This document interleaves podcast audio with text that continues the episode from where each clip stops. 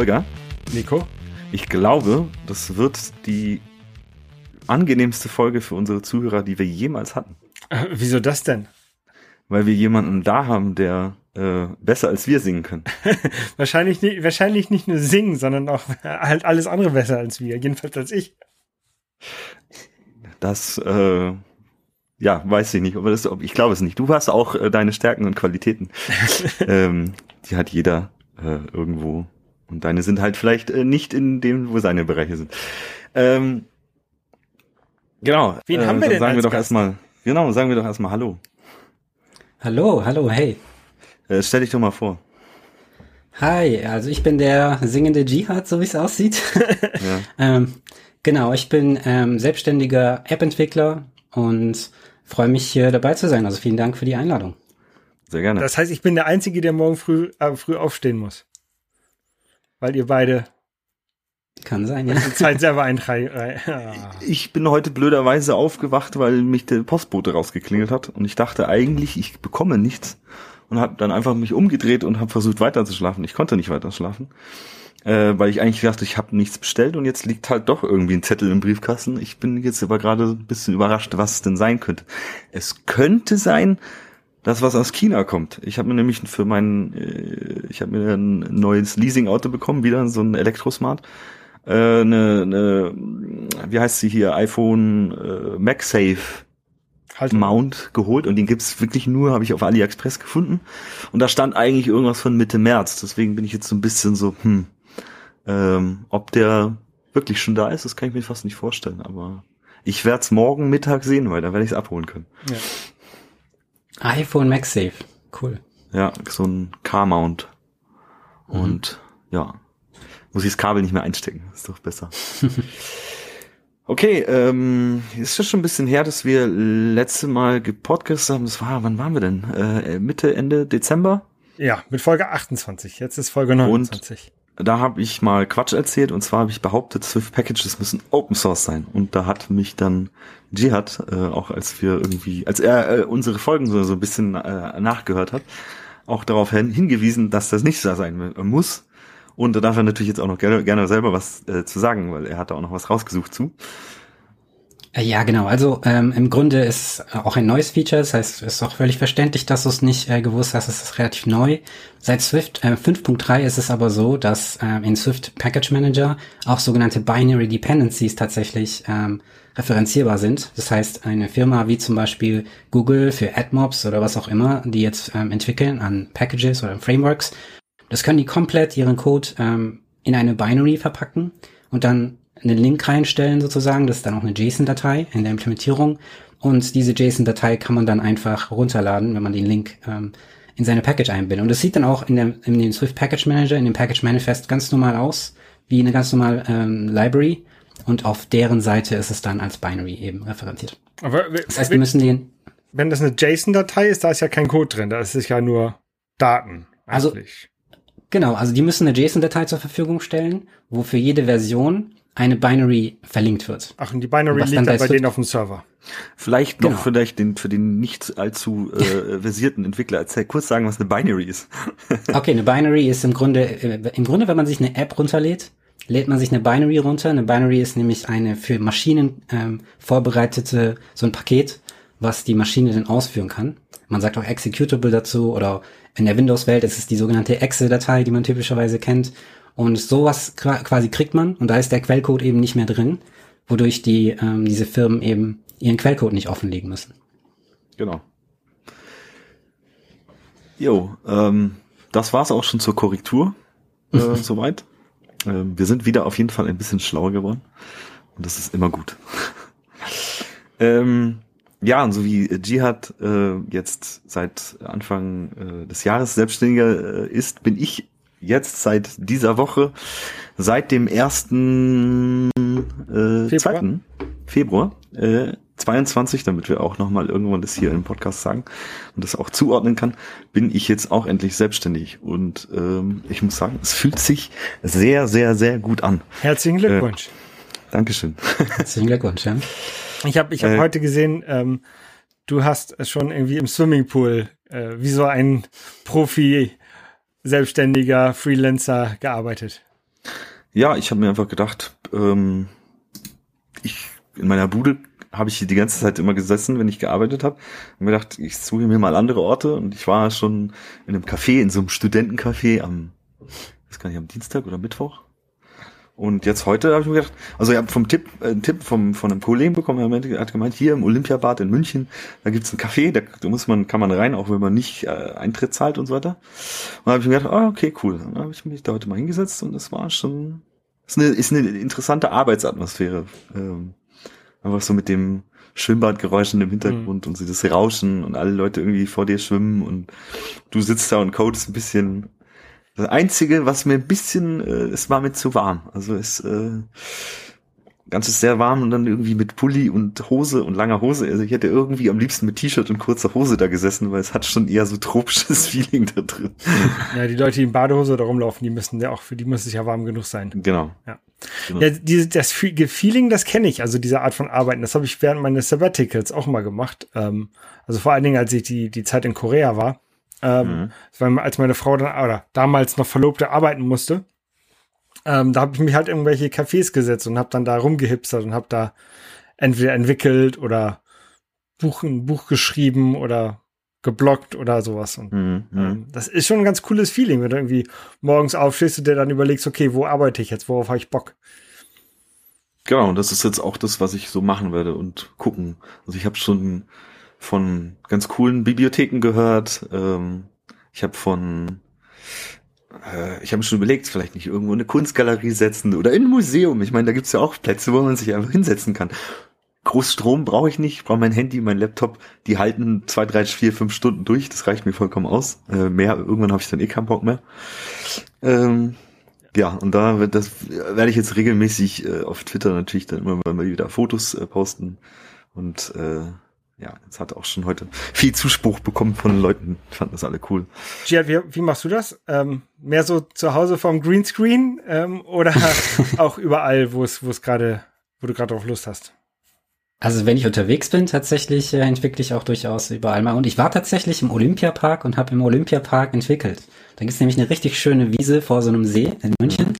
Und wir waren in München gewesen, einfach Urlaub machen sozusagen. Und da hatten wir mal einen Nachmittag frei.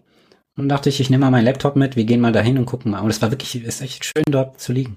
Also und wenn wir unterwegs sind, also du hast gerade die Korea erwähnt, was ich auch richtig cool finde. Und da würde ich auch gerne mehr wissen, vielleicht im Nachgang auch. Ja. Aber ich bin sehr Japan interessiert auch. Das sieht man auch, wenn man irgendwie mein Twitter-Profil oder so anguckt. Da steht auch, dass ich Japan-Enthusiast bin. Und deswegen, ich war auch schon ein paar Mal dort. Und da ist es auch richtig cool, in so Cafés zu entwickeln. Das stimmt. Japan war ich erst einmal. Nee, meine Frau, die ist Koreanerin. Deswegen habe ich da Verbindung hin. Macht Sinn, ja. Und bei mir ist es so, dass YouTube mir irgendwie ständig Japan-Videos vorschlägt und ich irgendwie Lust habe, da hinzufahren. Japan ist halt auch schon ein Ort, wo man wirklich sehr schön Videos, Fotos und so weiter machen kann. Gibt halt schöne, interessante Sachen zu sehen. Ja.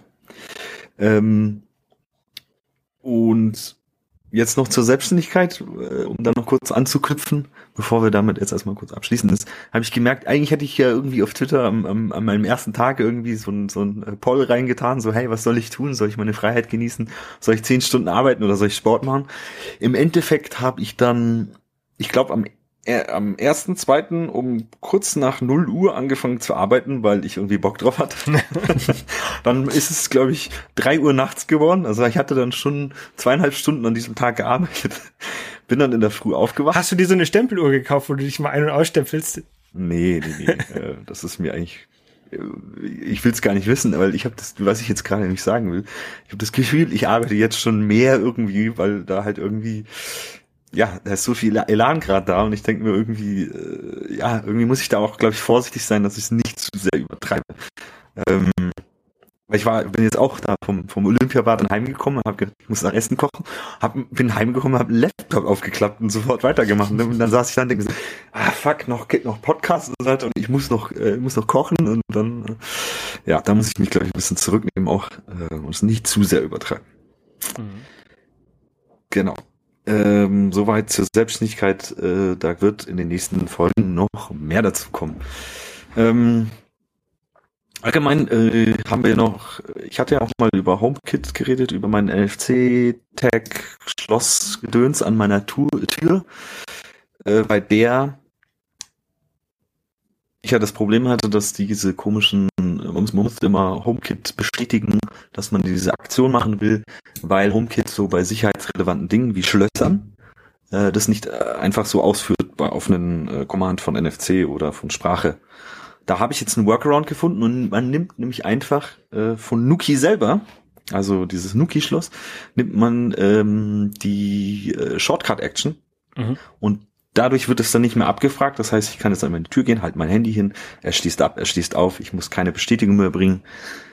Ich bin wieder happy, was das angeht. Und alles mit der Magie von NFC. Genau. Das ist die Magie von NFC hat mir die Selbstständigkeit gebracht.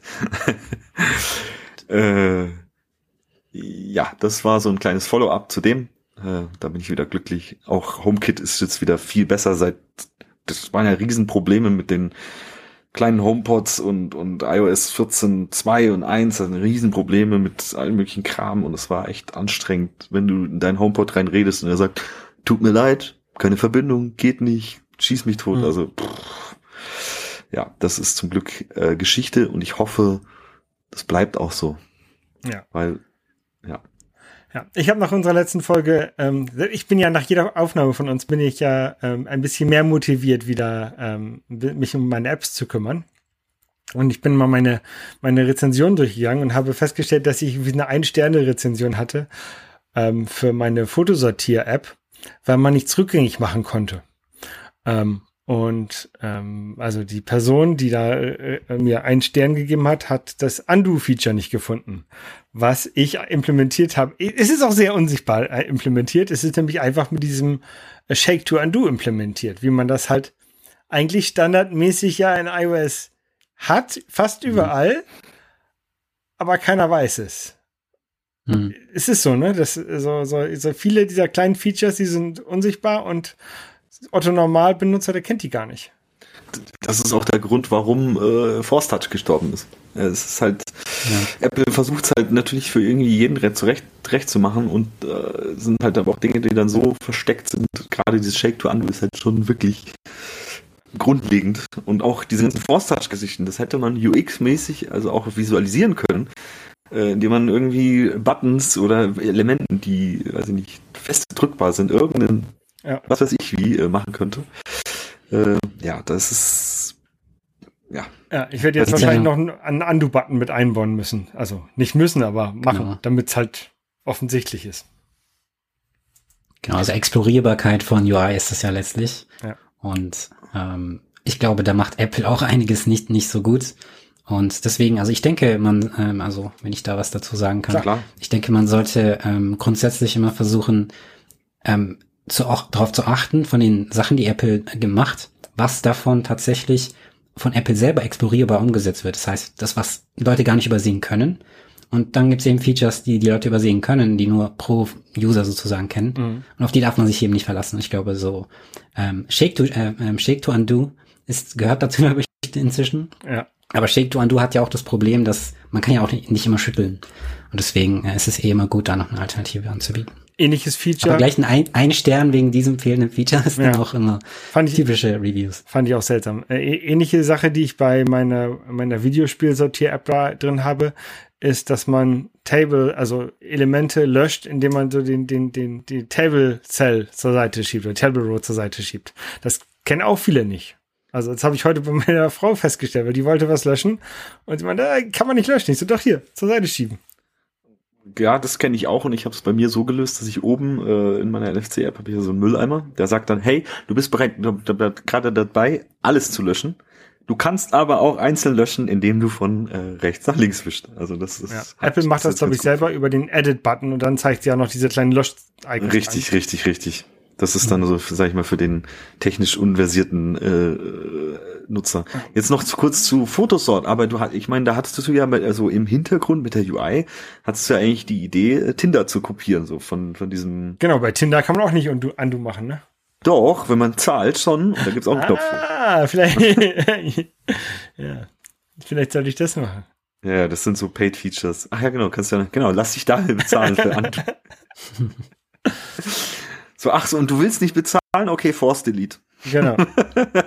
alle deine Fotos. Aber der Witz ist ja mit der API, ich habe ja mit der auch schon rumgespielt, du löscht sie ja nicht effektiv, du legst sie ja in den Ordner gelöscht und dann liegen sie da 30 Tage rum. Und selbst dann, das mache ich ja nicht, sondern ich lege sie in einen Ordner, in ein extra Album gelöscht und dann habe ich noch oben einen Mülleimer und erst wenn man da drauf löscht, dann werden die wirklich in den gelöschten Ordner gepackt. In den, oder in der, naja, das, was Fotos im Hintergrund hat, als gelöscht.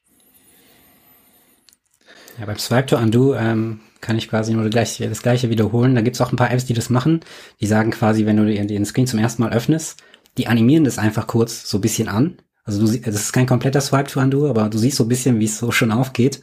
Und dann ist es so, dass man sich denkt, okay, man kann wohl da so eine Aktion ausführen. Also man zeigt es dem Nutzer so ein bisschen. Ja, sowas würde ich mir natürlich von Apple wünschen. Weil ganz ehrlich, das ist halt so ein Entwicklungsaufwand, den kannst du dann als einzelner, weißt du, für so letzten UI, UX Feinschliff, der braucht halt dann schon einige Leute und ein ganzes Team, die da irgendwie sich sowas ausdenken. Vielleicht eine Idee für eine coole SwiftUI Library, die das einfach schon kann. So, dann baut man die ein. Und manchmal wandern ja solche Sachen, die sich Entwickler ausdenken, dann auch ins Betriebssystem oder in die APIs. Wie zum Beispiel das Pull to Refresh. Das kam ja von Tweety. Wie hieß er? Der Twitter-Client Tweety hieß der, glaube ich, ne? Vorher. Ist schon lange her. Ja. Das weiß ich nicht. Der jetzt der Original Twitter-Client ist. Die haben das irgendwann gekauft und kaputt gemacht. Egal. Du hast dir doch ein iPhone gekauft. Jo, ich habe mir jetzt das iPhone 13 Pro Max geholt, weil natürlich, ich musste natürlich alle meine Test- und Arbeitsgeräte abgeben und habe jetzt ein 13 Pro Max. Bin sehr, sehr zufrieden damit. Ich weiß noch, da bin ich in den Apple Store reingelaufen. Oh Moment, fangen wir mal so an. Ich hatte ein riesen schlimmes UPS-Desaster mit, die sollten mir dieses Paket bringen, sie haben es mir 3 Tage lang nicht gebracht.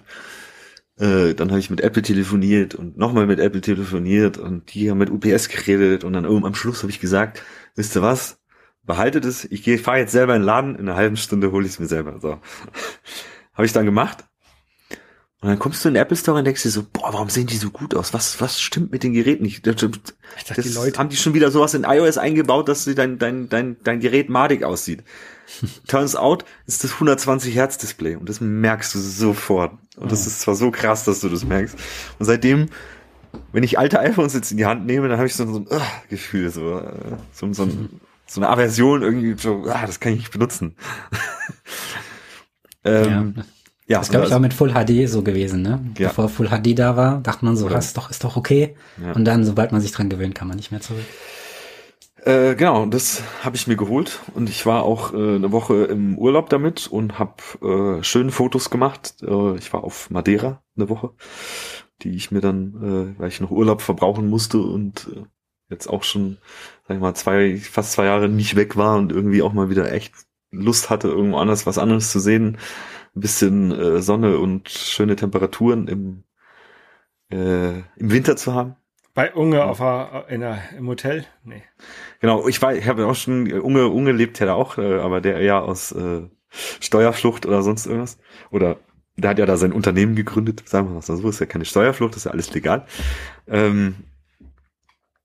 Genau, und ich habe mir das auch mal die Insel angeguckt und war da schön wandern und habe mit dem Handy echt tolle Fotos gemacht. Das Einzige, was ich an dem Pro Max nicht mag, es ist echt schwer. Es ist fast so schwer wie ein iPad. Das ist, als wenn du ein iPad in der Hand hast und du merkst wirklich, wenn du dann irgendwie, ich spiele auch noch Pokémon und so weiter und dann hast du dieses Ding in der Hand. Du merkst es im Handgelenk irgendwann. Du denkst dir so, ugh. Aber ja, ich habe mich da auch schon ein bisschen dran gewöhnt. Wenn es dir zu schwer ist, ich tausche das gegen hier so ein 3G, wenn du möchtest. Ja, genau. Genau. Wenn ich einen Briefbeschwerer brauche, sag ich Bescheid. Ja, ich habe ja auch das 12 Pro Max, also ich habe es auch tatsächlich genau gekauft gehabt, weil ich in die Selbstständigkeit wollte, damit ich dann noch ein Handy habe, weil ich meins abgeben musste. Und das ist auch genau gleich schwer. Aber du hast wenigstens den nahen Fokus, ne? Also dass du, wenn du ganz nah, also den Makromodus bei der Kamera, den finde ich ja richtig geil. Den habe ich leider nicht. Gut, dass du sagst, das habe ich noch gar nicht so wirklich ausprobiert. Also mich stört das tatsächlich immer, zum Beispiel, wenn ich Produktfotos machen will, um etwas auf eBay zu stellen oder so, dann tatsächlich nervt es schon manchmal ein bisschen, dass der nicht fokussieren kann, wenn man zu nah dran ist. Okay, dann ich würde gern mal deine eBay-Anzeigen sehen, wie toll, wahrscheinlich so mega toll aufgemacht. Ach was. Ich versuche es einfach sichtbar zu machen, wie es einfach aussieht in Wirklichkeit. Ja. Genau, und das Teil habe ich mir gekauft. Und dann habe ich mir jetzt auch noch mein iPhone 7, was ich mir vor x Jahren mal gekauft habe, habe ich an einen Kumpel irgendwann weiterverkauft. Der hat jetzt auch ein neues iPhone und das lag noch bei ihm in der Schublade. Und dann habe ich mir gedacht, ich bräuchte noch ein Testgerät, weil für App-Testing-Geschichten ein Nicht-Notch-Device, was NFC kann, plus was auch nicht in meiner iCloud hängt, damit ich so andere Sachen noch mit meiner App austesten kann. Ich kann dir noch ein 3G verkaufen. Ja, das hat kein NFC. Tut mir leid. 15? Genau, das hat auch nicht. Auch kein NFC. Alles ab 7 hat NFC. Ja, genau. Das habe ich mir zurückgekauft sozusagen. Und so kam dieses Gerät wieder zurück in meinen Besitz. Auch ganz cool. Und mein Kollege, der mir das Gerät dann auch gestern gebracht hat, hat mich auf eine App hingewiesen, die ich mir schon mal runtergeladen hatte. Die nennt sich Obsidian. Und Obsidian ist ein Markdown... Moment, jetzt muss ich mal ganz kurz den A Second Brain for You Forever. Genau, es ist a powerful knowledge base on top of a local folder of plain text Markdown Files. Also im Prinzip kann man sich eine Knowledge Base oder generell für Projektmanagement oder alles mögliche Dinge, die man irgendwie verlinken möchte. Weißt du, ich habe mir jetzt da so ein Ding gebaut mit hier mein Projekt, also mein Arbeitsfolder mit mein Projekt. Da habe ich die Bugs, da habe ich generelle Ideen, technische Ideen, Marketing-Ideen, Dinge, die ich lesen muss und so weiter, in verschiedene Files gepackt. Das Tool, sag ich mal, bereitet die Markdown-Files in eine visuell schönere Form auf. Da kann man Bilder anhängen, da kann man alle möglichen Dinge machen, da kriegt man so einen Graph mit Notes raus und so weiter. Also ein sehr, sehr mächtiges Tool. Ist auch für Personal Use kostenlos und man legt prinzipiell diesen Folder, der eigentlich nur aus Folder und Dateien besteht, in seinen iCloud Drive und hat damit auch Sync, der zwischen iPhone und Mac zum Beispiel funktioniert. Die haben Mac- und iOS-Apps, das ist zwar alles nicht nativ und man merkt es auch stark, aber es ist soweit schon alles gut benutzbar und sag ich mal, powerful. Und mir gefällt es ganz gut. Ich guck mal, wie ich damit so zurechtkomme, weil ich habe jetzt auch immer alles in Notizen und Erinnerungen gemacht und das ist halt auch, wird irgendwann sehr, müllt alles zu und unübersichtlich und irgendwie ein bisschen... Ich glaube, da kann Jihad auch eigentlich einiges zu sagen. Der ist da, glaube ich, besser organisiert als ich. Es sind so Dinge, die ich mir abschauen kann und sollte. Ich weiß nicht, wie handelst du das so? Du meinst so, meine Gedanken organisieren und alles planen und sowas? Ja. Ich benutze tatsächlich einfach ein Tool, eine Webseite, es nennt sich Notion, also Notion.so. Mhm. Und es ist auch für Personal Use, es ist auch komplett kostenlos. Und das arbeitet mit sogenannten Blöcken. Da gibt es dann Blöcke und jeder Block kann umgewandelt werden es startet mit einem Text und dann kannst du da quasi, du kannst auch Markdown reinkopieren, der wandelt es automatisch in Blöcke um. Du kannst auch Texte daraus kopieren und der wandelt es in Markdown um, was ganz nice ist. Also man kann es sozusagen auch als Markdown-Converter oder so verwenden, aber es hat auch viel mehr Funktionen. Da kann man Links einbinden, da kann man Bilder einbinden und auch Sachen, die Markdown gar nicht kann, wie zum Beispiel Tabellen. Und das finde ich besonders stark. Also wenn man da anfängt, da gibt's auch sehr viele Templates zu, kann man sich anschauen. Ich würde vorschlagen, als so ein bisschen Einstiegserleichterung, man sollte einfach verstehen, dass es da eigentlich nur zwei Typen von sogenannte Pages gibt, also Dokumenten. Einmal Textdokumente und dann Tabellendokumente. Und die Tabellendokumente kann man auch in andere Views darstellen, zum Beispiel als Kalenderansicht, als Ansicht, wo man so einzelne Karten hin und her schiebt, also typisches Kanban-Board. Also man kann fast alles damit machen. Und das Coole ist auch, man kann da Public-Links erstellen. Also ich habe da unter anderem meine Privacy-Policies drin. Und die verlinke ich dann einfach in meinen Apps. Also ist ganz nice. Und das ist praktisch. Ich habe das auch nur jetzt ein paar Mal in YouTube-Werbungen von diversen YouTubern gesehen. Also die machen da auch mal wieder Werbung. Und die schwärmen da auch alle immer ganz von. Ja, keine Ahnung, ich gucke jetzt erstmal mir Obsidian an und dann vielleicht auch mal Notion. Wie machst du das so, Holger? Gar nicht.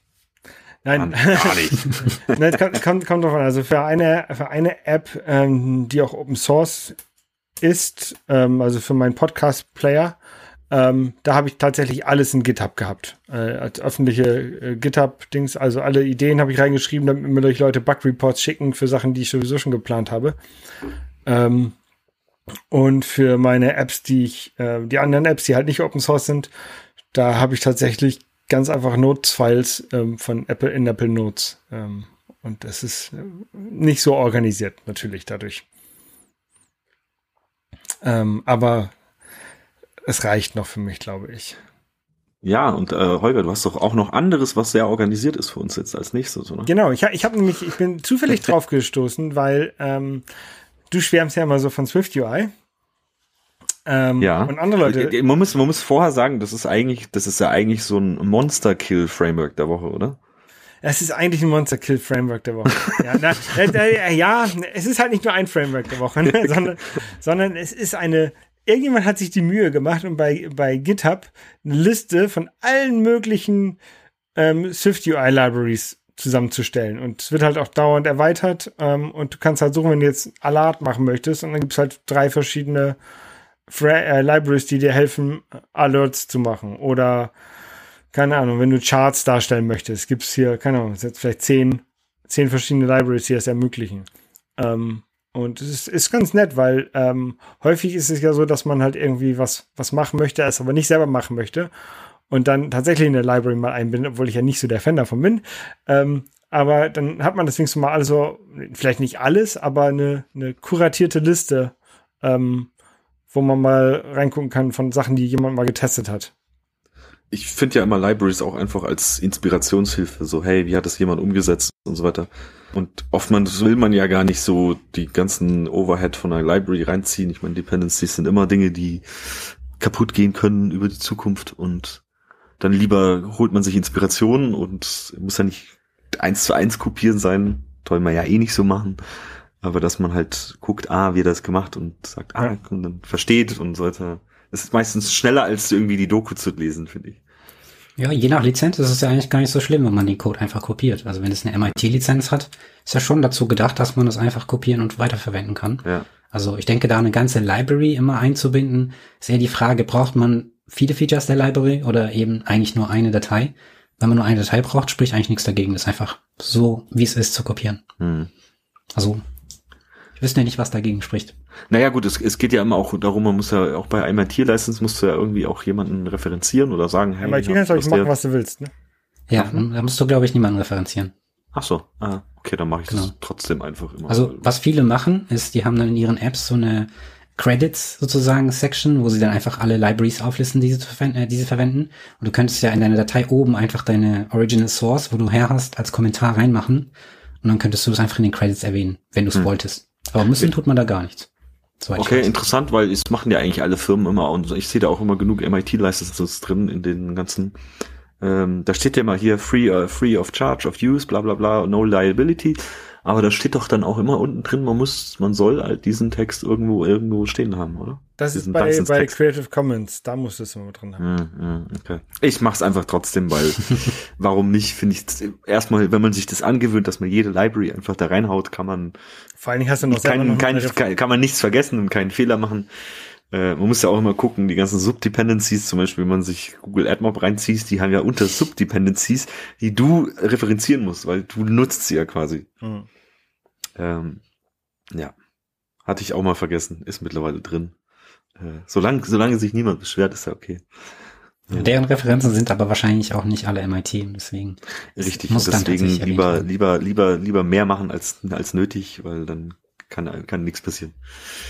Und das Schlimme ist, weißt du, im Prinzip interessiert es ja auch jetzt nicht wirklich jemanden oder oft jemanden, aber wenn man dann so ein Vollidioten-Ding wie Projekt wie die Luca-App ist, wo einfach wild Code irgendwo rauskopiert wird, irgendwelche Copyright-Geschichten entfernt werden und sagen, hey, das ist unser Code. Und der Entwickler kam ja dann auf die zu und hat gesagt, ey, ihr habt mein Zeug geklaut. Und ihr referenziert mich hier nicht und so, was soll das? Also ich glaube, es war in der Android-Version von der App, irgendeine QR-Code-Geschichte oder so. ja, also dann... Ja. Sollte man schon doppelt prüfen, auf jeden Fall. Ja, also da haben sie es auch verdient. Aber das ist eine Geschichte und die ist ja jetzt auch hoffentlich Geschichte. So, jetzt haben wir mal alles allgemeine so abgefrühstückt. Kommen wir mal zu ein paar News, oder? Ja. Ist ja auch wieder viel passiert. Genau, und zwar habe ich gesehen, es gibt ja bei Xcode... oder ist es Xcode oder ist es Swift? Auf jeden Fall gibt es so eine Funktion if available. Dann wird halt Code reingeladen, also da kann man sagen if available iOS 15, dann wird Code geladen, der halt nur unter iOS 15 läuft. Und das benutze ich jedenfalls ab und zu, wenn ich Backup-Solutions habe für Sachen, die halt nicht verfügbar sind, wenn man keinen, oder die nicht verfügbar sind, wenn man keinen iOS 15 hat, dann passiert es ab und zu, dass man schreibt if available, iOS 15, dann kommt nix, else und dann kommt der Backup-Code.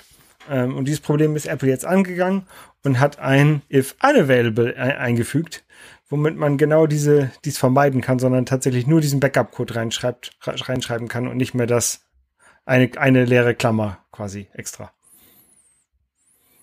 Und das fand ich ganz nett. Das ist eine neue Funktion von Xcode 13.3, glaube ich. Ja, von Swift 5.5, glaube ich, oder 5.6 sogar. Also tatsächlich, ganz korrekt, macht Xcode, veröffentlicht es zwar, das heißt, es steht in den Xcode Release Notes drin, aber es ist tatsächlich ein neues Feature in Swift. Ist Teil von Swift. Okay. Und genau, und man kann das auch mal nachschauen, den Link würde ich auch gerne mal erwähnen, das ist eigentlich ziemlich interessant, nämlich auf apple.github.io/Swift-Evolution. Da kann man nämlich alle Anträge, die in die Swift-Sprache gestellt werden. Und ich habe ja vorhin schon das mit den Binary Dependencies beim Swift Package Manager angesprochen. Die werden da alle von der Community quasi gestellt, dann werden die diskutiert, beschlossen, in Swift eingebaut. Und das, was du gerade erwähnt hast, ist auch tatsächlich da eingebaut worden. Das ist nämlich die Swift Evolution Nummer 290. Okay. Und das mit den Swift Package Manager Binaries vorher war die Nummer 272, falls das jemand interessiert. Jetzt habe ich mal nur kurz eine Frage, weil eigentlich ist ja dieses Hashtag, ist ja in Xcode sind ja diese Preprocessor-Makros. Du sagst if, ja. Hashtag if debug, dann wird das ja nur im Debug der Code wirklich reinkompiliert. Ja. Wie ist es jetzt? Ist das ein Preprocessor-Makro? Das ist keiner. Also den hier kannst du ja verwenden mit einem normalen if. Das, was du meinst in Xcode, das machst du mit einem Hashtag if. Also das hier, dieses unavailable, da ist dieses Hashtag vor dem unavailable, aber nicht vor dem if. Und das ist der Unterschied. Ah, okay. Genau. Verstehe. Das ist jetzt tatsächlich ein Swift-Feature und das andere ist, glaube ich, sogar ein C-Feature oder sowas, was Xcode unterstützt. Ja, ich kenne das auch noch aus C++ und so weiter. Aber Moment mal, war das dann aber trotzdem nicht mit der Available-Funktionalität, war da nicht if at available oder irgend sowas? Das gibt's auch noch, wenn du Funktionen definierst, dann kannst du nochmal sagen, dass diese Funktion jetzt ab iOS SDK so und so Version definiert werden soll oder so. Das ist dann dieses Add Available. Und dann gibt's noch das Hashtag Available, womit du nochmal was anderes prüfst, zum Beispiel die macOS-Version und so weiter. Also es sind verschiedene Availables, aber es ist ein bisschen kompliziert. Ja, jetzt, ich sehe es auch. Also das if Hashtag Available gab's ja schon und jetzt ist das if Hashtag Unavailable dazugekommen.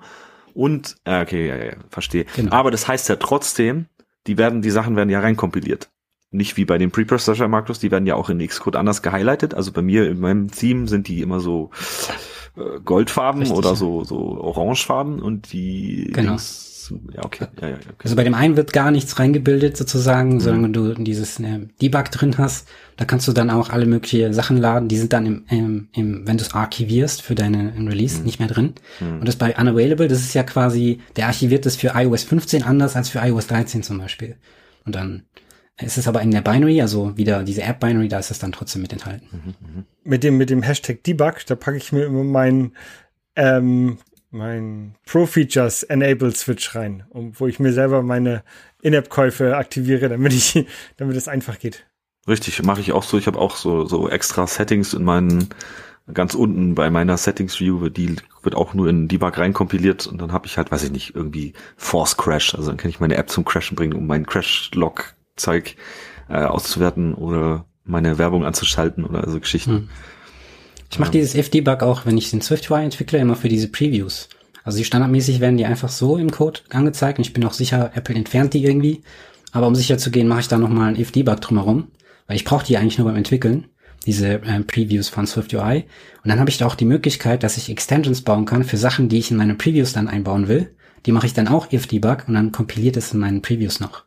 Also klingt jetzt ein bisschen kompliziert, aber ich benutze es einfach für die SwiftUI. Nee, klingt schon okay, aber ich glaube, bei mir wäre das zu viel Overhead, da überall diese if-Debug-Dinger drin zu haben. Also finde ich so ein bisschen Code-Smell, den ich nicht haben wollen würde. Da vertraue ich lieber drauf, dass es nicht reinkompiliert wird. Und im Endeffekt ist es auch egal. Ob da jetzt vielleicht dein Binary 7 Kilobyte größer ist oder so. Ja, aber ja, Swift Evolution ist etwas, was ich auf jeden Fall generell empfehlen kann. Das ist sehr interessant, mal zu sehen, was in Zukunft kommt. Zum Beispiel aktuell wird diskutiert ein neues Clock, Instant and Duration. Das sind so neue Types, die in Swift kommen sollen, und es wird auch wahrscheinlich so, wie es jetzt da steht, ungefähr kommen. Und dann berechnen wir die Zeit nicht mehr mit NSDate oder Date, sondern mit diesen ganz neuen Typen, und die können dann viel mehr, was ich schon mal sehr interessant finde. Kann man sich schon mal reinlesen. Proposal Nummer 329. Verlinken wir alles. Auf den in den Shownotes appstoretagebuch.de. Genau. Dann kriegt iOS 15.4 Face ID mit Masken-Support, aber nur auf neuen iPhones, ne? Oder neue, also nicht mehr auf meinem iPhone 10R. Genau, ich meine auch, das ab 13 oder so, ab 12. iPhone 12 und 13, glaube ich, kriegen es, oder? Wahrscheinlich irgendwie ein bisschen Hardware-Limitierung, kann ich mir gut vorstellen. Ja, was ich gehört habe, ist, dass die Secure Enclave bei den Geräten größer ist und die deswegen mehr Abstraktionen des Gesichtes dort drin speichern können. Ja, macht Sinn. Also, das war eine Theorie. Ja, für Apple Watch-User sowieso wurscht, weil Apple Watch sperrte das iPhone ja sowieso auf. Aber ja, für die keine haben, definitiv cool. Die Frage ist nur, wie sehr sich das austricksen lässt. Ob man jetzt wirklich mit Maske und... Weil im Prinzip, sie hatten ja behauptet, ihr Face ID ist sowas 1 zu 1 Million, musst du irgendwie haben, damit du das zufällig knacken kannst. Ob das dann jetzt leichter möglich ist. Ich meine, du bietest ja auch, sag ich mal, Behörden oder so, und man weiß, wenn man irgendwie ins Visier mal gerät bei FBI oder sonst irgendwas, die versuchen halt dann Dinge, ne? Ja. Also ich weiß, als das iPhone 10 neu war, das erste mit Face ID, da habe ich mit meinem Bruder so einen kleinen Roadtrip in den USA gemacht, und er hatte das halt, und nach 2 Tagen hat das iPhone 10 gedacht, wir werden die gleiche Person, und dann konnte ich sein Gerät entsperren. Also nach ein paar Mal, ich gucke rein, es geht nicht, er gibt den Code ein, ne, und dann irgendwann hat es das mich gelernt. Genau, das ist ja aber das, was es da tut, das lernt ja auch dazu. Also gut, da haben sie aber vielleicht so ein bisschen ähnlich aus. Aber ist ja auch schon ein paar Jahre her, ne? Das Lernen kann sein. Ja, da haben sie das Lernen wahrscheinlich irgendwie falsch umgesetzt. Ich hoffe, dass sie das gefixt haben. Aber es gab ja viele Zwillinge oder Geschwister, die tatsächlich gegenseitig entsperren konnten. Was vielleicht jetzt nicht ganz so schlimm ist, aber... Aber Apple sagt auch, dass es jetzt wo es nur diesen Augenbereich stärker scannt, mit diesem Face ID Unlock, ohne, also mit Maske, dass es auch unsicherer sei und dass man entsprechend halt, ich weiß auch nicht, ob es standardmäßig aktiviert sein wird. Es könnte sein, dass es eine... Das ist bei der Apple Watch auch nicht standardmäßig. Ja. Das musst du auch explizit anmachen. Du wirst auch, glaube ich, gar nicht erst darauf hingewiesen. Also ich meine auch, du musst da explizit hingehen, sagen, hier anmachen. Und dann musst du auch noch auf der Uhr einen PIN eingeben, und dann sind die sozusagen gepaart und das ist positive Neuerung von Apple, und eine andere positive Neuerung, die kommt, ist, dass Apple in immer mehr Ländern jetzt dazu gezwungen wird, alternative Payment Provider anzubieten zu müssen. Oder auch, weiß ich nicht, es gibt jetzt auch schon wieder immer mehr Klagen in Amerika, um den ganzen Markt zu öffnen für Sideloading, für... Was ja Sideloading, habe ich gestern einen lustigen Tweet gelesen, ist Sideloading ist eigentlich nur Downloading. Sideloading hat irgendwie so diese böse Konnotation, aber im Prinzip lädst du dir halt was runter. Und ich meine, Sideloading haben wir auf dem Mac schon immer gehabt, und da musst du halt nur Identified Developer werden und musst notarized werden, und dann drückst du halt auf den Knopf und sagst noch, ja, ich möchte das ausführen, und ist auch gut dann. Also ich meine... Ja, ich finde das interessant mit den zusätzlichen Payment-Methoden. Jetzt nicht für mich, weil mir das einfach zu viel Aufwand wäre, das auch noch in meine App einzubauen. Und ich ohne dir jetzt nahe zu treten, wenn wir uns nicht kennen würden, würde ich meine Kreditkartennummer auch nicht einfach in NFC für iPhone eintragen, um dir Geld zu überweisen. Richtig. Deswegen ist es halt für so kleine Entwickler, glaube ich, ja, keine Ahnung. Also wenn jetzt irgendwie Visa dann eine Funktion anbietet, die dann bei allen einmal gleich aussieht, und irgendwie verifiziert ist, dass das echt ist und nicht, dass jemand das nachgebaut hat, dann könnte man dem vielleicht vertrauen. Aber ich glaube, worum es ja hauptsächlich geht, ist, dass so große Anbieter wie Disney Plus, wie Netflix, dass die halt gerne ihre eigenen Bezahldienste einbauen würden. Und deswegen für die wird das sicherlich Auswirkungen haben. Aber ich glaube, richtig, aber du sagst also jetzt, wenn man über Payment Provider redet, ich meine, wenn du als Entwickler irgendwie die Möglichkeit hättest, hier PayPal-Framework einzubinden und sagen, hey, mach die Zahlung über PayPal, würdest du es verstehen. Wäre es auch okay, ja. Und ich meine, dem würdest du auch genauso vertrauen. Das, ja, das machen stimmt. Ja hier Lieferando und sonst irgendwas. Da kommst du ja auch über eine Website dann auf PayPal und authentifizierst dich und da hast du dann halt auch noch deine Käuferschutz und all solche Sachen. Was soll gut passieren? Natürlich, wenn du da irgendwie hier mein eigenes gebautes Textfeld mit, hey, hier trag mal deine Kreditkartennummer ein und deine CVC und so weiter. Da würde ich auch sagen, so, nee. Ja, aber PayPal ist ein gutes Beispiel, ja. Recht. Übrigens würde ich auch bei dir meine Kreditkartennummer nicht in deine Apps eintragen. Ist auch besser so.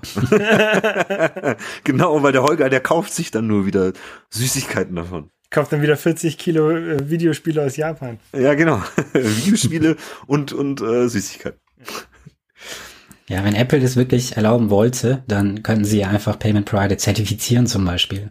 Und dann die Zertifizierten dürfte man in seine Apps einbauen und so weiter. Aber die wollen das offensichtlich einfach nicht. Ja, natürlich, weil es Machtverlust ist. Weil ja. Ich meine, jetzt auch, weil wir hier über die Payment-Provider reden, es geht ja eigentlich darum, dass hier große Dating-App-Geschichte, und es ist ja auch nur für Dating-Apps in Holland. Stimmt. Ich weiß jetzt nicht, wie die Bude heißt, muss ich jetzt selber nochmal nachgucken.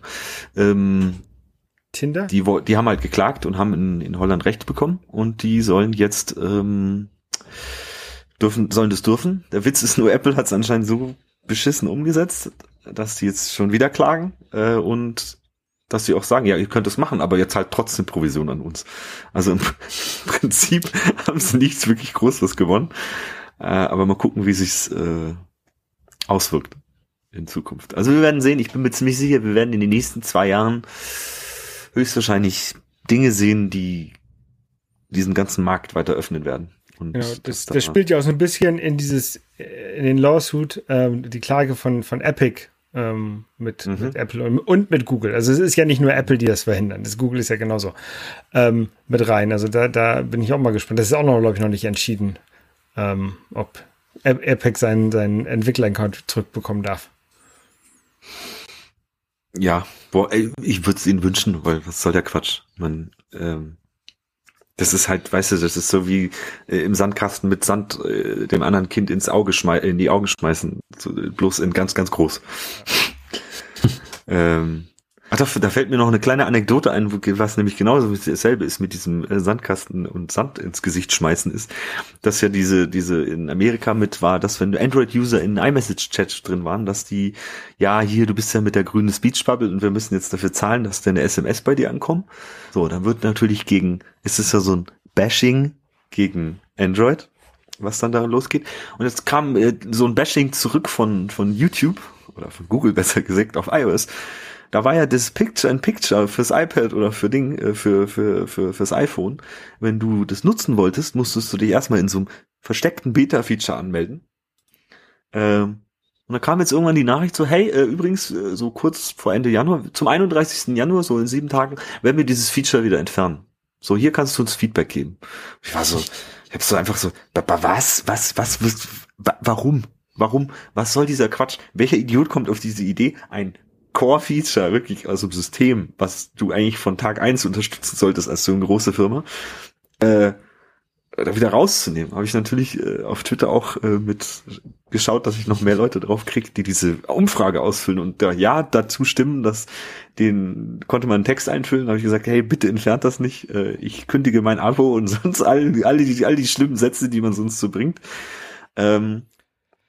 Ja, das Feature war ja auch nur für Leute, die schon bezahlen, freigeschaltet. Richtig. Also es kann ja auch nicht eine Sache sein, dass die Leute, dass sie Angst haben, dass sie jetzt in YouTube als billigen Spotify-Spy Spotify heißt ja der Laden, ne? Spotify-Ersatz benutzen, sondern... Kannst du ja. Ich meine, du hast ja YouTube Music, da ist ja alles drin. Ja. Aber du musst deswegen, halt also meiner Meinung nach ist für das Geld, was du da zahlst, ist YouTube Music am besten. Also du hast, oder generell YouTube, weil du kriegst viel mehr als bei den anderen dafür. Du hast denselben Content. Also das Einzige, was bei Spotify vielleicht geil ist, ist die Recommendations. Aber ja, das war noch die kleine Anekdote dazu, zum Thema Sandkasten. Was jetzt noch letztens sehr interessant war, ist, dass Provider, und zwar jetzt sowas wie die Telekom in den USA, hat nämlich damit angefangen, das Apple Private Relay zu blocken. Weil das ist ja diese Daten, die da durchs Netz gehen, weil sie sind ja eigentlich nur doofes Kabel, aber Netzbetreiber haben ja entdeckt, man kann diese Daten ja schön verauswerten und verkaufen. Und dank Apple Private Relay sehen die nämlich nichts mehr und dann haben sie jetzt irgendwie anscheinend an irgendwelche Switches umgelegt und wahrscheinlich auch mit Apple geredet, dass dieses Ding nicht mehr erlaubt ist. Tja. Kritisch, finde ich. Ja. Auf jeden Fall, ja.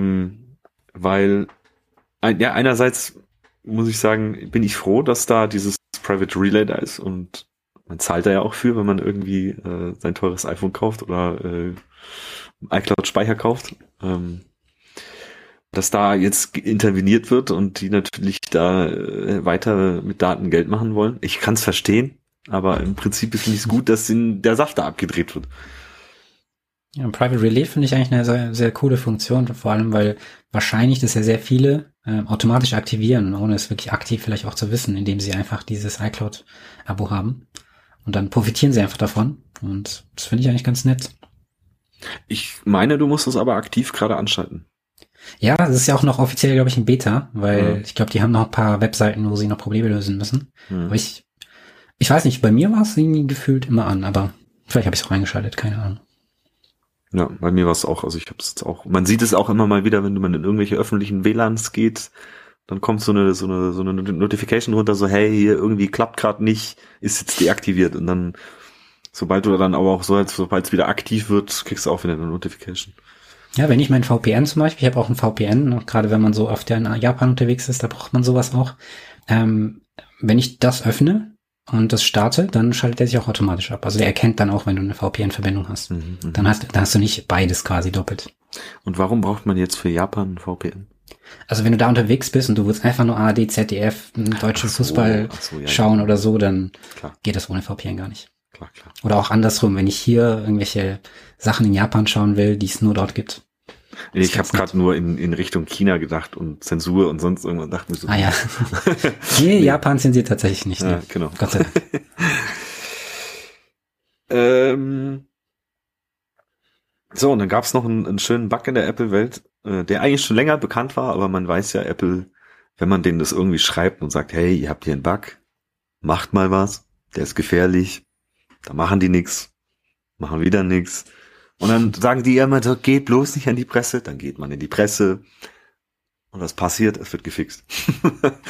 Hat nämlich jemand rausgefunden, wenn man eine 500.000 Zeichen in sein HomeKit irgendwo reinschmeißt, und zwar, weiß ich nicht, in seinen Home-Namen oder sonst irgendwie, dann führt es dazu, dass deine ganzen Apple-Devices sich seltsam verhalten und abstürzen und Crashes und also über deine ganzen Home, iCloud, die miteinander verbunden sind, Riesenprobleme gemacht werden können. Ja, und Apple hat das jetzt gefixt. 500.000 Zeichen ist ja erstmal eine ganze Menge und auch eine komische Zahl, also ich glaube, das war nur 256, 512, das sind ja normalerweise solche Größenordnungen, wo sowas umkippt. Ich stand nur in dem Artikel, dass halt so die Testzahl, wahrscheinlich ist der Wert irgendwo drunter, wahrscheinlich. Ja. Ups. So. Das war meine Sporterinnerung. Ja, nee, jetzt genau. Nicht. Jetzt nicht, nee. Aber im Moment, du bist da eigentlich auf nicht stören geschaltet. Das ignoriert diese Funktion. Das ist ein Wecker tatsächlich. Und deswegen ignoriert er alles. Ah, okay. Also ich zwinge mich wirklich, es zu machen. So, dann hätten wir noch als letztes Ding zu den News. Ich hatte ja letztes Mal, glaube ich, über die Facebook-Design-Dinger geredet, über die Device-Bezels. Kurz danach hat Apple jetzt endlich mal selber was rausgebracht.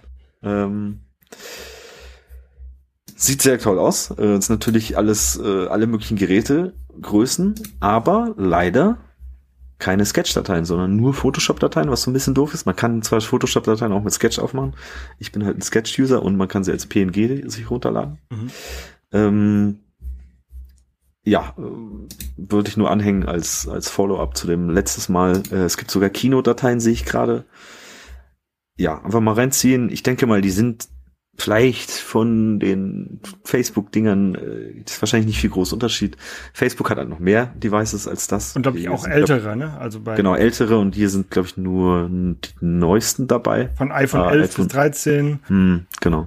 Also ja, MacBook Pro 4. Generation mit Touchbar ja. Und das neue, aber halt nicht, zum Beispiel kein iPhone mit Homebutton. Genau. Ja, sowas will man ja eigentlich eh nicht mehr. Aber ich meine, für Produktshots kann man es irgendwo mal nochmal nutzen. Deswegen ist die Facebook-Variante wahrscheinlich noch die einen Ticken bessere gerade. Aber schön zu sehen, dass da auch mehr vorangeht. Alright, da waren die News. Wir haben jetzt heute schon gut was voll gemacht. Und ich glaube, das wird auch noch eine lange Folge. Weil wir haben jetzt auch, jetzt reden wir auch mal über dich, Jihad. Okay. Wir reden jetzt erstmal darüber, wir haben uns kennengelernt über, ich bin ja einer deiner größten Fans, und zwar du hast ja BartyCrouch entwickelt.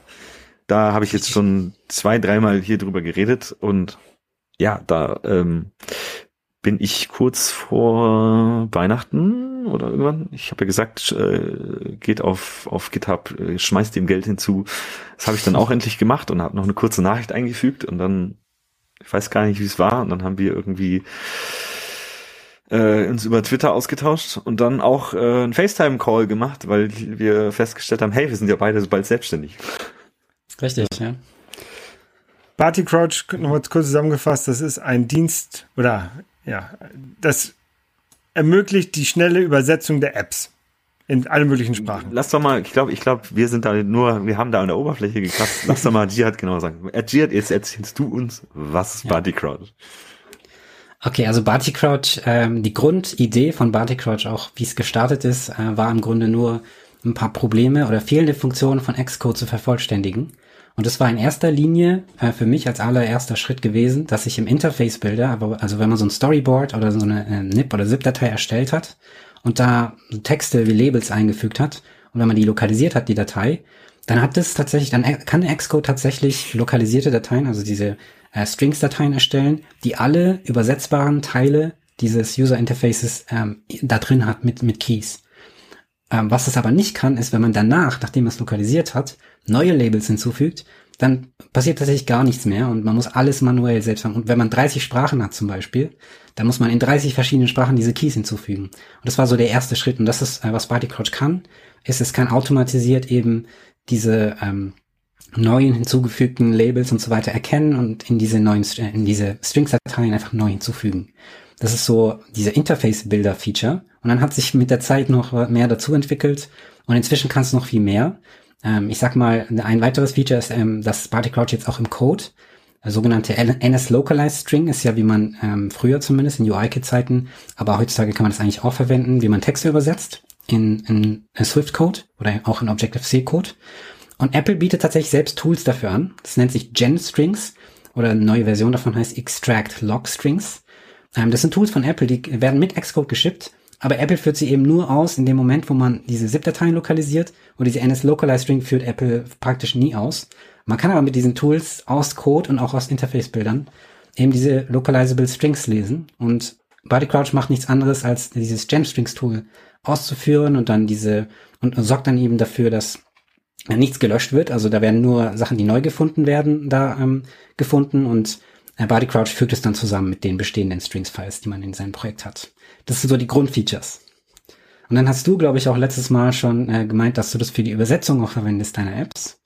Und das war dann ein Feature, was später dazu kam. Ich hatte eine App einfach entwickelt, da habe ich das dann benutzt. Und diese App wollte ich dann in viele Sprachen lokalisieren. Und es waren 33 Sprachen, glaube ich, die ich da mal hinzugefügt hatte. Und ich dachte so, ja, Machine Translations sind eigentlich gut genug für eine erste Version davon. Und wenn ich schon mal BartyCrouch hatte, dachte ich ja, das könnte ich eigentlich auch verwenden, um, also ich habe ja schon diese Strings-Dateien gelesen, das heißt, ich hatte schon Code, wo ich so ein Array hatte von allen Strings-Dateien, dachte ich, das verbinde ich jetzt einfach mit einem Translator und ich hatte damals den Microsoft Translator zuerst angebunden, weil der damals als einziger kostenlos war. Ich meine, dass Google Translator nicht kostenlos war und DeepL gab es da keine API dazu damals. Und so ist eben noch ein Translation-Feature dazu gekommen. Und später bin ich dann, ich habe gearbeitet in einer App-Agentur. Da hatten wir sehr, sehr viele Apps. Ich habe praktisch jede Woche eine neue App gehabt, an der ich irgendwas machen musste. Und dann gab es da auch andere Probleme mit Übersetzung. Dann gab es dann fehlende Übersetzungen zum Beispiel. Oder es gab in einer Sprache, in der Sprache Englisch zum Beispiel, 10 Keys. Und in der Sprache Deutsch fehlten 2. Und dann wollte ich auch, dass eben die Keys immer gleich sind. Das heißt, BartyCrouch hat dann auch Funktionen dazu bekommen, um empty Values zu erkennen in Strings, also fehlende Übersetzungen. Es hat dann noch eine Funktion bekommen, um automatisch mit einer Sprache, mit einer Ursprungssprache, das kann dann zum Beispiel Englisch sein, das kann man konfigurieren, die Keys zu synchronisieren in den anderen Sprachen, dass man überall die gleichen Keys hat, dass man auf keinen Fall vergessen kann, irgendwas zu übersetzen. Und genau, so hat es sich entwickelt und dann habe ich, das war so der letzte Schritt, eine Funktion hinzugefügt, dass ich das verbunden habe mit einem anderen Tool, das nennt sich SwiftGen, darüber kann ich mehr erzählen, wenn es interessiert, aber es geht da im Grunde nur... Okay, SwiftGen ist ein Tool, womit man Referenzen zu Assets, die man hat, zum Beispiel zu Farben oder zu Bildern, zu Images und so weiter. Es gibt ja diese Image Assets Folder, die man hat. Und die referenziert man ja in der Regel im Code mit UI Image named oder auch in SwiftUI Image. Und dann gibt man einfach den Namen als String ein. Aber was, wenn man sich da vertippt zum Beispiel? Oder man kriegt auch keine Autocompletion da, man muss das irgendwie selber rauskopieren. Und SwiftGen löst eben dieses Problem. Es bildet quasi eine Enum, wo dann alle Fälle drin sind und hat eine Autocompletion. Man hat auch, der Compiler erkennt es dann auch, wenn man etwas vergessen sollte, man kann auch keine Typos haben und so weiter. Und SwiftGen hat auch eine Funktion für Übersetzungen. Also es kann Strings-Dateien lesen, daraus eine Enum erstellen und dann kann man auch die sicher referenzieren, ohne dass man sich vertippen kann im Key und so weiter und hat auch Autocompletion. Und ich habe das quasi in meinen Projekten benutzt und ich dachte, warum nicht verbinden mit BartyCrouch, was ja neue Übersetzungen im Code erkennt. Und dann habe ich daraus einen ganzen Prozess entwickelt, darüber einen Artikel geschrieben. Das habe ich dann Swift Localization Like a Pro genannt. Und das ist jetzt ein Prozess, wo man im Code dann einfach einen bestimmten Code eingibt. Das heißt standardmäßig BartyCrouch.translate. Da gibt man dann den Key noch dazu ein, den man als Localization Key haben will. Man kann sogar mehrere Übersetzungen gleich mit angeben oder eben nur eine. Und dann, wenn man ein Bild macht, wenn man BartyCrouch als Build-Script in sein Projekt einbindet, und dazu gibt es auch eine Anleitung auf BartyCrouch in dem README, wenn man das macht, dann bildet man einfach und BartyCrouch ersetzt dann diesen Code BartyCrouch.translate mit dem Call zu der SwiftGen-Enum. Und dann muss man nie seine Datei verlassen, hat es in mindestens ein oder zwei Sprachen, die man da selbst eingegeben hat, übersetzt.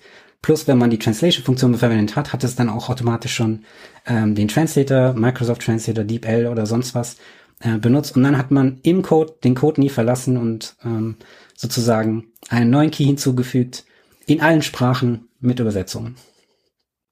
Geilstes Tool überhaupt. Also das sowas würde ich mir von Apple wünschen, dass einfach Default in Xcode drin ist. Ja, sowas müsstest du eigentlich machen. Gibt es da so Leute, die haben sich einen Job bei irgendeiner Firma geholt, haben dann da 2 Wochen gearbeitet, haben den Bug gefixt, haben die Kündigung hingelegt, so, jetzt, tschüss. Einfach mal BartyCrouch in den Xcode einbauen. Genau. Ja. BartyCrouch empfehle ich vor allem zusammen mit SwiftGen, dann ist es besonders gut. Ja. Ja, ich hab was Lustiges eigentlich tatsächlich entdeckt. Und zwar irgendwie vor 2 Wochen hat jemand auf Twitter angefangen zu sagen, oh, ich möchte eine App live auf Twitch entwickeln. Und ich habe gedacht, hey, das müssen wir doch in den News erwähnen. Und das warst auch du. Du entwickelst live im Stream. Das stimmt, ja, das ist auch wahr. Also mir persönlich wäre das zu peinlich, weil ich nicht gut genug bin. Aber ich habe, glaube ich, die letzte Folge, wo du an BartyCrouch gearbeitet hast, mir angesehen. Und du bist ja wirklich sehr, sehr strukturiert und ordentlich. Oh, finde ich. Bin ich das? Ja. Ja, höre ich tatsächlich öfter, aber ich selber fühle mich nicht so. Also ich habe immer noch das Gefühl, mit den ganzen Sachen, die ich da habe, dass dann noch viel mehr strukturiert sein könnte, viel mehr durchdacht sein könnte. Aber es geht wahrscheinlich immer mehr. Und wie bist du dazu gekommen, das live zu streamen, wie du entwickelst? Also im Grunde war der Grundgedanke, als ich mich entschieden habe für meine Selbstständigkeit, ich habe eigentlich zu der Zeit schon, als ich Vollzeit gearbeitet habe, immer gerne Open-Source-Sachen entwickelt. Sieht man ja auch an BartyCrouch. Das ist komplett Open-Source in meiner Freizeit entstanden. Und es hat mir einfach Spaß gemacht, weil letztlich gibt man ja was zurück. Ich habe sehr viele Frameworks selber benutzt von der Community und ich fand es immer cool auch und finde es einfach nett, da was zurückgeben zu können. Und mein Gedanke war dann, wenn ich selbstständig werde, dann will ich auch einen Teil meiner Arbeitszeit einfach dafür verwenden, Open Source zu entwickeln. Und dann habe ich mich festgelegt, als ich angefangen habe, ich will einen Tag pro Woche, also 20% meiner Arbeitszeit mehr oder weniger, investieren in Open Source Entwicklung. Und ich habe auch einen Plan tatsächlich, weil ich immer wieder in meiner Umgebung gefragt werde, einen iOS-Kurs für YouTube zu machen, auch komplett kostenlos, so für Komplett-Einsteiger, also Leute, die überhaupt noch nicht entwickelt haben, weil so meine, keine Ahnung, Verwandte und so weiter, mein Bruder auch, die wollen das alle haben und die finden, ich erkläre das immer ganz gut oder so, wie sie es gut verstehen können. Und mit dem Hintergrund habe ich gedacht, ja, wenn ich schon öffentlich gehen will und ich will auch Open-Source-Entwicklung machen, warum kombiniere ich das nicht und mache einfach diesen Open-Source-Teil pro Woche einfach in einem Livestream. Und so ist es dann dazu gekommen, dass ich eben Twitch aufgesetzt habe. Also ich bin auch verheiratet, meine Frau hat dann einfach gesagt, ja, warum machst du es nicht einfach jetzt und legst einfach direkt mit Twitch los, bevor du diesen YouTube-Kurs hast. Und dann habe ich es einfach gemacht. Ja, sehr cool. Sehr, sehr cool. Ja, und da entwickelst du einmal BartyCrouch und eine komplett neue App von Anfang an.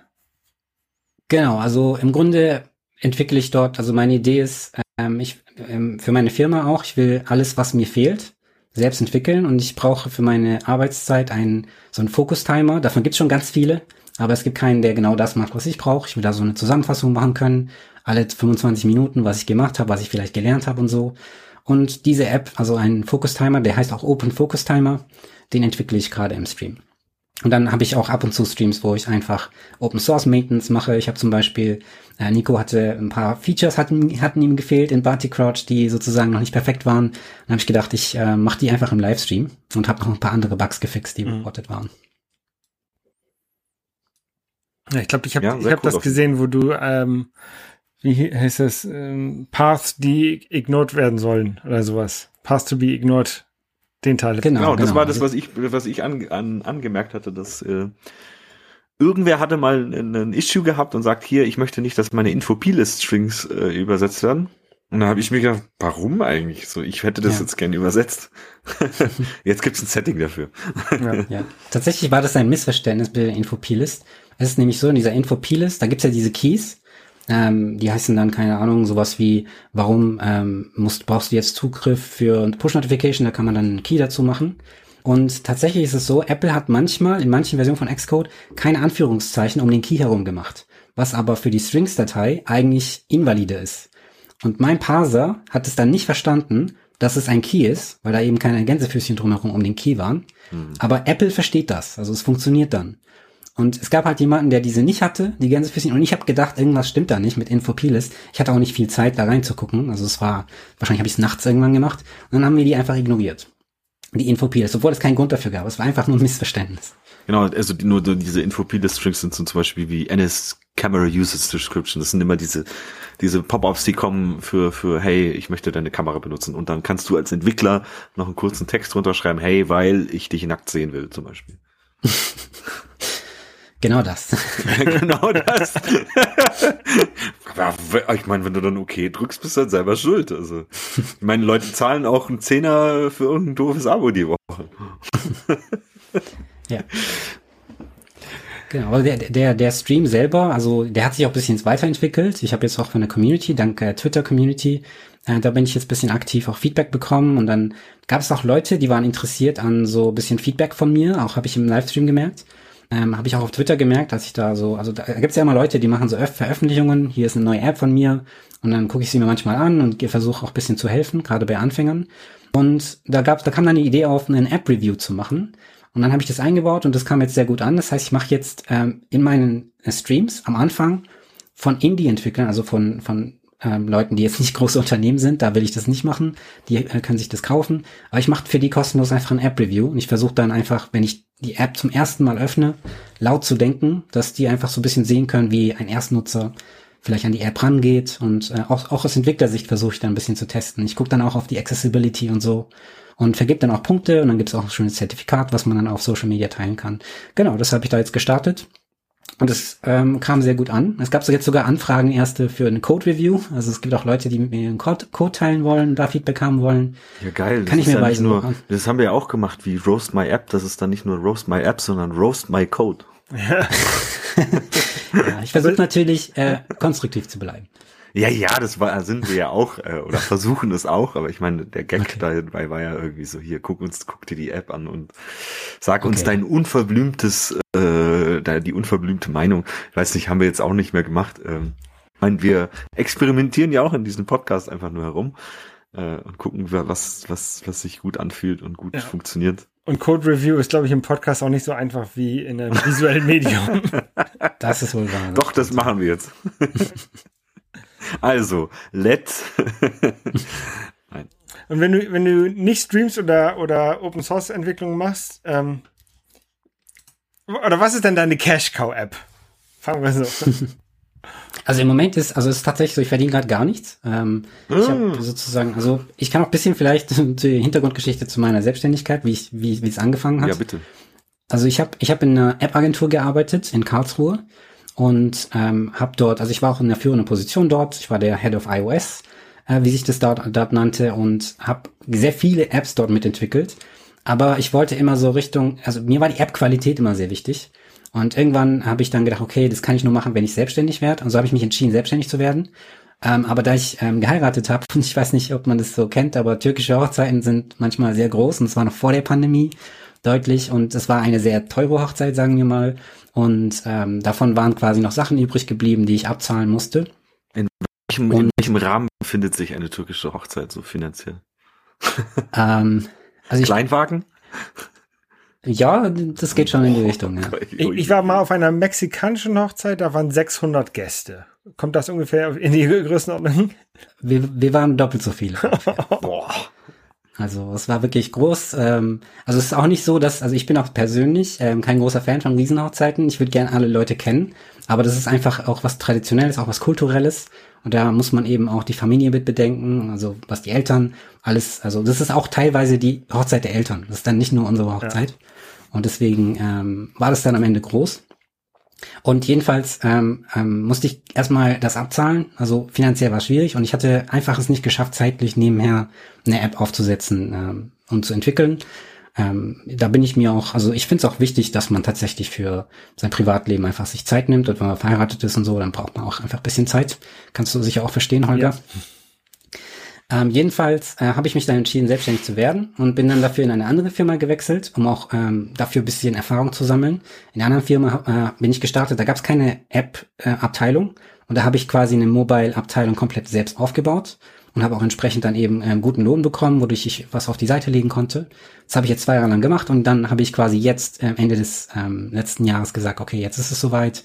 Genug auf der hohen Kante und jetzt lege ich einfach los. Und ich gebe mir sozusagen, mein Zielplan ist, ich gebe mir 2 Jahre, wenn es in den 2 Jahren nicht klappt, dann kann ich wieder in eine Firma gehen, aber in den 2 Jahren habe ich eigentlich vor, eine Cash-Cow mindestens eine zu entwickeln. Ja, sehr cool. Und tatsächlich arbeite ich, das ist, um deine Frage zu beantworten, aktuell, also meine erste App soll ein Nachfolger oder eine Weiterentwicklung von BartyCrouch tatsächlich sein. Also passt auch jetzt ins Thema rein. Es wird nicht so sein, dass ich irgendwie jetzt BartyCrouch nicht mehr kostenlos oder sowas mache, sondern es ist wirklich eine Weiterentwicklung in dem Sinne, dass alles, was BartyCrouch konnte, bleibt auch da drin und auch kostenlos. Aber es wird dann noch viel mehr können und einige der neuen Features werden auch kostenlos sein. Also ich will eigentlich, dass diese neue App so der Standard für alle Entwickler wird. Ob das klappt, mal gucken. Aber am liebsten ist mir, es benutzen möglichst viele Leute. Und dafür ist es größtenteils kostenlos. Und ich mache dann genug Geld damit, dass ich weiter selbstständig bleiben kann und weitere Apps entwickeln kann. Ich kann dir jetzt schon sagen, das wird funktionieren. Hoffentlich, mal schauen. Und ich mache das ja eh schon. Ich retweete dich immer regelmäßig. Das macht das Herr Holger bestimmt jetzt auch bald, weil jetzt kennt er dich ja. Ja. Das ist auch immer wichtig, dass wir das alle gegenseitig machen, weil Auch wenn man sich irgendwie denkt, das ist ja schön für den anderen, ist es immer, die Reichweite ist die uns wirklich dazu bringt, dass man, sag ich mal, da vorankommt. Und ja, das ist auf jeden Fall sehr wichtig. Und ich finde immer, das vergessen viele Leute auch auf Twitter. Twitter ist nicht nur lesen, das ist auch liken und vor allem retweeten, damit das funktioniert.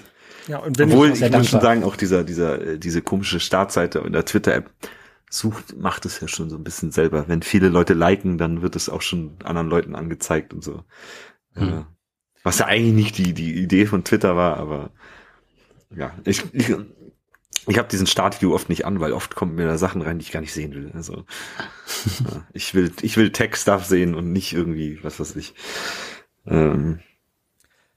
Ja.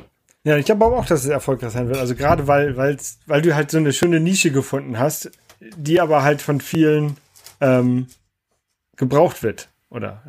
Es geht ja in dieselbe Richtung, so Tooling, wie es halt Fastlane ist. Ich meine, weißt du, wenn du Glück hast, ich meine, es muss ja nicht im Endeffekt sein, dass du jetzt mit einzelnen User was verdienst, aber dann kommt halt irgendeine Bude wie Google auf dich zu und sagt, hey, hier hast du mal ein paar Millionen, gib uns mal dein Projekt. Ja, und dann hast du halt den Jackpot und dann kannst du halt wirklich machen, worauf du Bock hast. Ja, mal schauen, ob das dazu kommt. Ich rieche immer noch so, die größte Gefahr ist immer noch, dass da Apple einfach während der WWDC sagt, hey, dieses Problem, das erkennen wir jetzt an und wir haben es jetzt in Xcode selber gefixt und dann ist meine App bisschen überflüssig. Wäre auch nicht so schlimm für mich, weil ich will ja letztlich, dass das Problem gelöst ist, dann hätte ich habe ja noch genug andere Ideen, an denen ich entwickeln kann, aber dann wären zumindest die paar Monate für. Und selbst das ist, wie ich Apple kenne, dann werden sie vielleicht eines der vielen Probleme, die du gerade löst, werden sie vielleicht lösen und dann vielleicht auch nur so halbgar und also da würde ich mir nicht so große Angst machen. Ich meine, Apple hat eine Taschenlampe auf den Lockscreen gelegt. Leute laden immer noch Taschenlampen-Apps runter. Also sehe ich nicht das Problem. Ja, ich hoffe aufs Beste. Mal schauen, wie es läuft. Ja. Muss ja erstmal fertig werden. Bin ja noch in der Entwicklung. Ja. Wie bist du überhaupt zum Programmieren gekommen? Hast du es richtig studiert? Auf Folge 1 von Appster Tagebuch zurückzukommen. Genau. War das quasi die Methode, immer komplett den Start zu filmen. Okay, also im Grunde, ich fange mal in der Schulzeit an, aber kurz. Niemand dachte, ich würde Informatik oder so studieren oder irgendwas. Also technisch affin war ich schon immer, aber die meisten dachten, ich will Journalist werden oder vielleicht Filmemacher. Ich habe auch gerne Filme gemacht, Videos gemacht. Komme ja auch jetzt ein bisschen wieder darauf zurück. Aber ich war eher gesellschaftlich interessiert und wollte immer, also ich fand alles cool, was letztlich viele Leute erreicht hat. Also Filme erreicht viele Leute. Journalismus, schreibst du einen Text, du erreichst viele Leute. Und ich habe dann aber irgendwann gemerkt, ich bin jemand, der Probleme... nee, ich bin meistens im Hintergrund. Ich bin meistens im Hintergrund. Also ich schreibe die Artikel, da sieht man mich ja nicht. Oder ich mache den Film. Ich schauspiele nicht mit. Also, aber... genau, der Gedanke war dann, irgendwann, ich bin jemand, der unbedingt Probleme lösen will. Ich sehe überall Probleme. Ich laufe quasi durch die Welt und sehe Probleme und analysiere sie und ich habe Ideen, wie man sie verbessern könnte. Das bezieht sich auf alles, auf unser Wirtschaftssystem, auf unser politisches System und so weiter. Und das sind halt große Fragen. Aber ich habe dann irgendwann gedacht, wie kann man eigentlich als Einzelner am meisten in der Welt bewirken und eben möglichst viele Leute möglichst groß erreichen. Und irgendwann habe ich erkannt, es geht am besten, indem man Software schreibt. Weil in Software kann man nicht nur einen Text, den dann jemand versteht, oder einen Film, wo dann jemand Gefühle hat und so, vielleicht etwas lernt, sondern man kann tatsächlich ganze Konzepte da einarbeiten. Man kann ganze Probleme in Software lösen. Und so habe ich mich dann entschieden, quasi in der Schulzeit, ich wollte Probleme lösen und bin so in die Softwareentwicklung gekommen. Und dann habe ich tatsächlich Informatik studiert. Und zwar in Karlsruhe, am Karlsruher Institut für Technologie.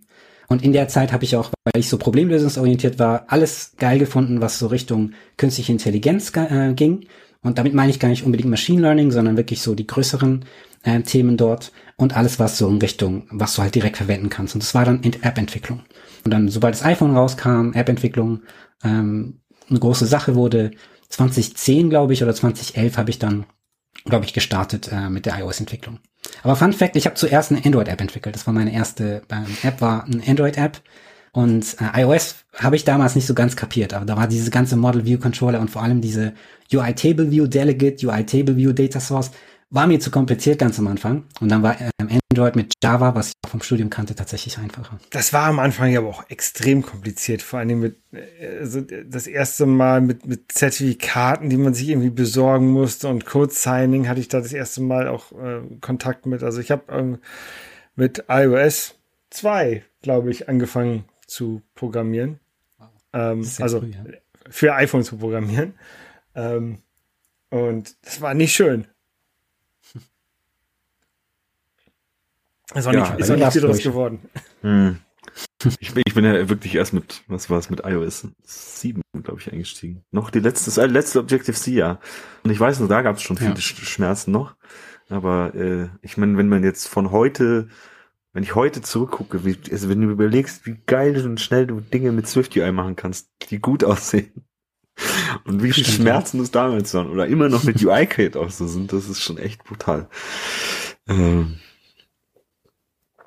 Ja. Ich gucke gerade hier, mein Coco-Programming-Buch ist von 2008.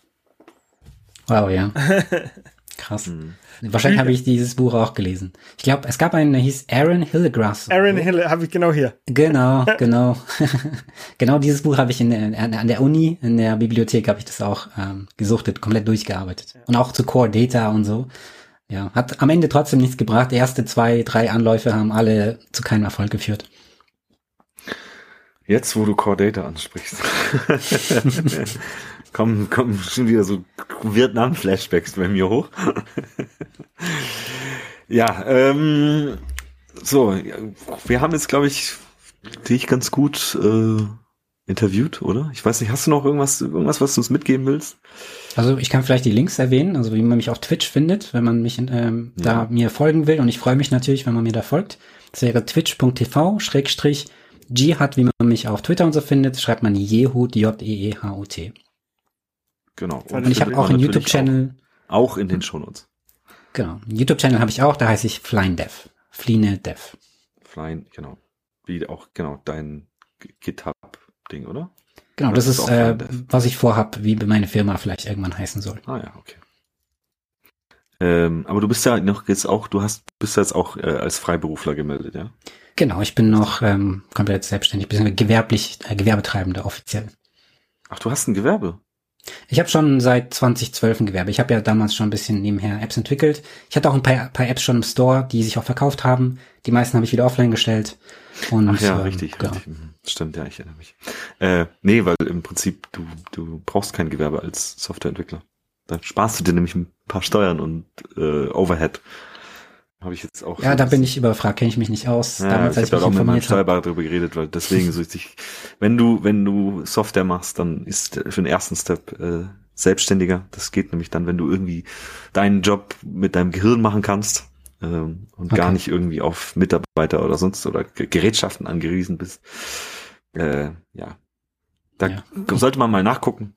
Da fällt Softwareentwicklung auf jeden Fall drunter. Oder? Ich muss dazu auch sagen, also damals, als ich angefangen habe, 2011 rum, es wussten auch nicht viele, wie man das offiziell richtig macht. Mhm. Auch viele Steuerberater, die wussten es nicht so genau, weil es auch relativ neu war, wie Apple das alles gemacht hat. Mhm. Inzwischen ist es, glaube ich, deutlich bekannter. Ja, ja. Gut, kommen wir zu Core Data Flashbacks. Ich habe jetzt mal die NFC für iPhone News ein bisschen nach hinten geschoben. Da gibt es mich jetzt wieder, da ist auch viel passiert.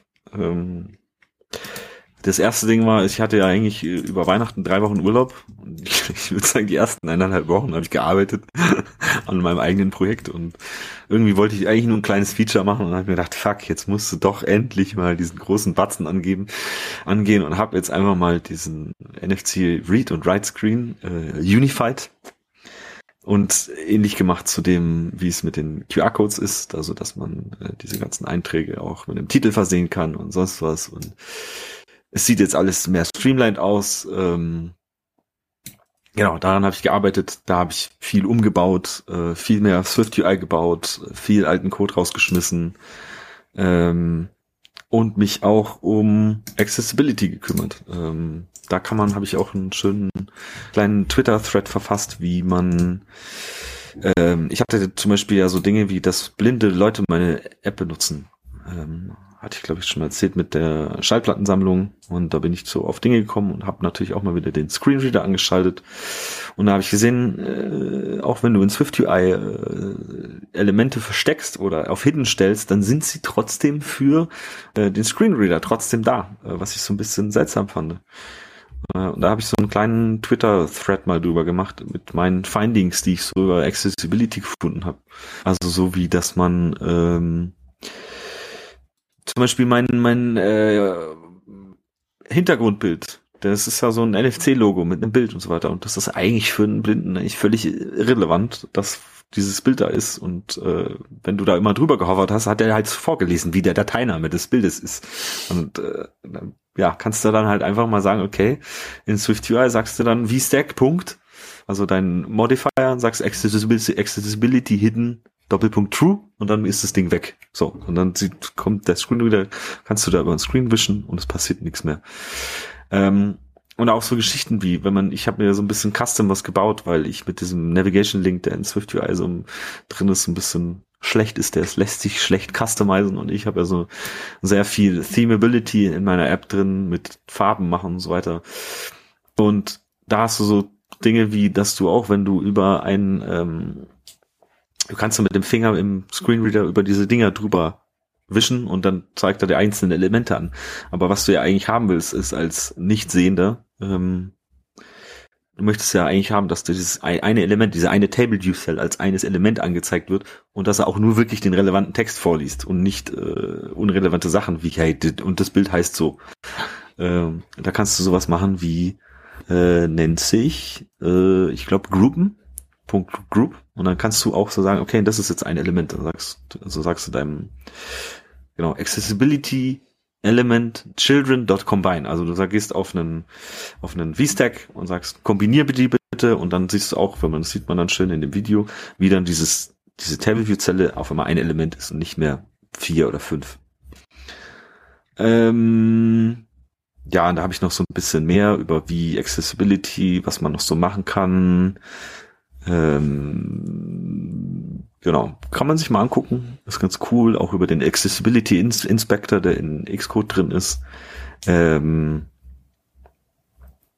und auch das Accessibility bedeutet ja nicht nur, dass man was für Nichtsehende macht, sondern auch für Anderssprachige.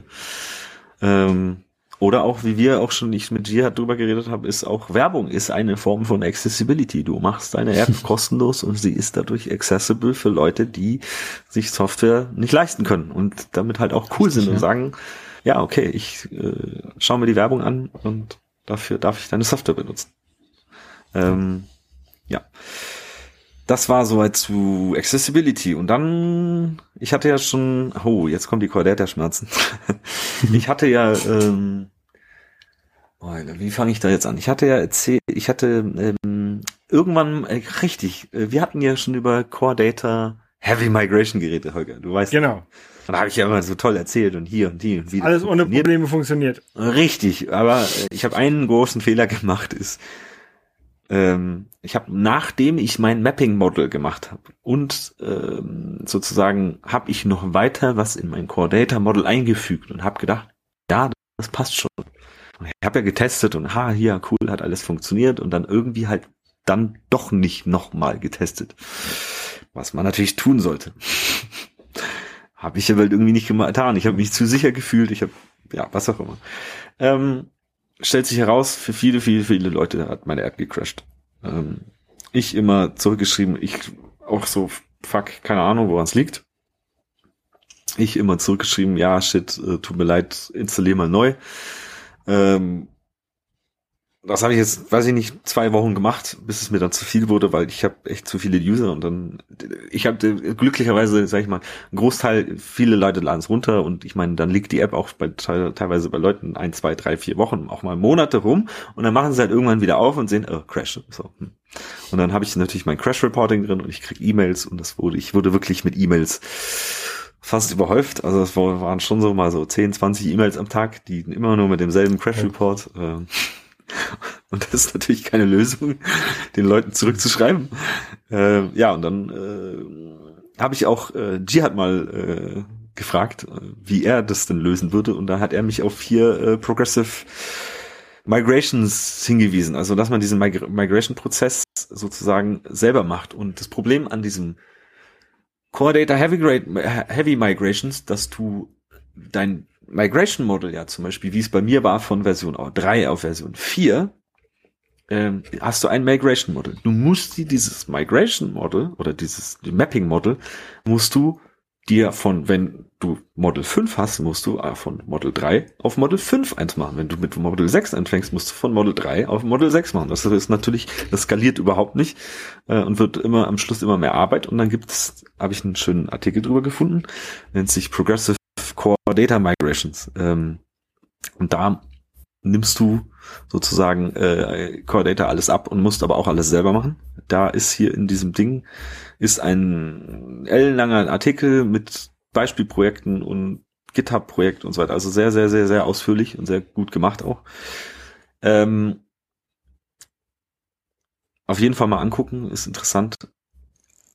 Der Outcome von dem, was ich da gemacht habe, ist: Schau einfach, dass du keine Heavy Migrations hinkriegst. Also nicht einmal das so komplette Core-Data-Modell umstrukturieren, sondern lieber einfach neue Sachen ranhängen und dann hoffen, dass alles zusammen bleibt. Genau, das war nämlich auch das Jahr, wo ich eigentlich das machen wollte. Ich wollte ja eigentlich nur einen String gegen einen NSDate austauschen. Ich hatte ja irgendwie dumpferweise mal in meiner jugendlichen Leichtsinn irgendwie mein Date als String in Core Data abgespeichert, obwohl Core Data diesen Datentyp selber kann.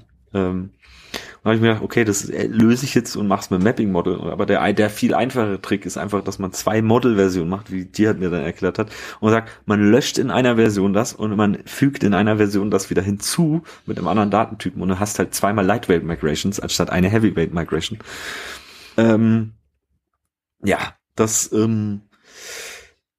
Hat dann dazu geführt, dass es teilweise funktioniert hat, aber dann teilweise bei Usern auch wieder nicht, bis ich dann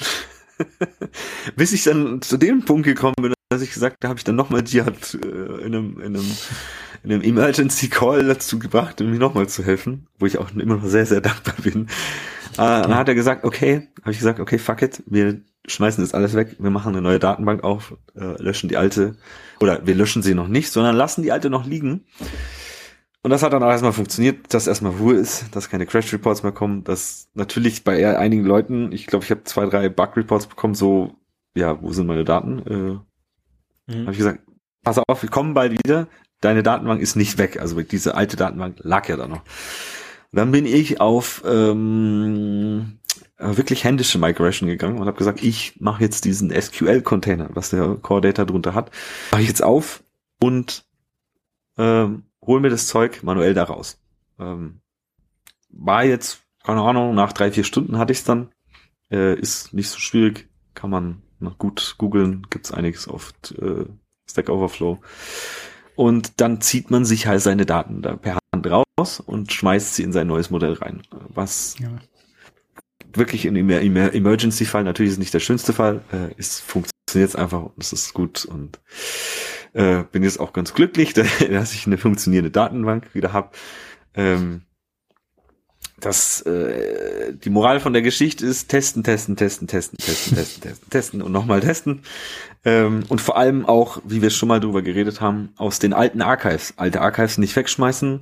Man kann dann alte App-Versionen kannst du dir mit dem, wenn man im Organizer, kann man sagen, exportieren und dann ad hoc exportieren, und diese dann über Xcode, über diese Log-Konsole kann man sich die wieder aufs Gerät installieren. Dann habe ich zurück bis Version, keine Ahnung, wieder Uralt-Version bei mir gehabt, drauf gespielt. Dann kannst du deine Migration machen, also auch mit der Testflight-Version oder mit den Dings, Migration machen und sehen, ob es wirklich funktioniert hat.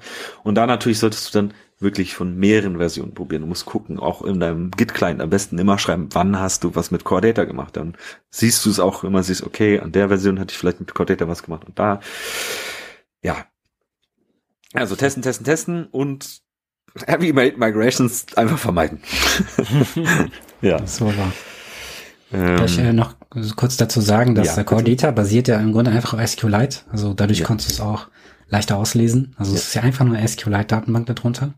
Und wenn du testen sagst, meinst du eigentlich dann manuelles Testen, also nach jeder Änderung selber nochmal durchtesten, ob es funktioniert, oder meinst du auch Automated Testing? Ich weiß, worauf du hinaus willst. Natürlich sollte man auch Tests schreiben, wenn möglich.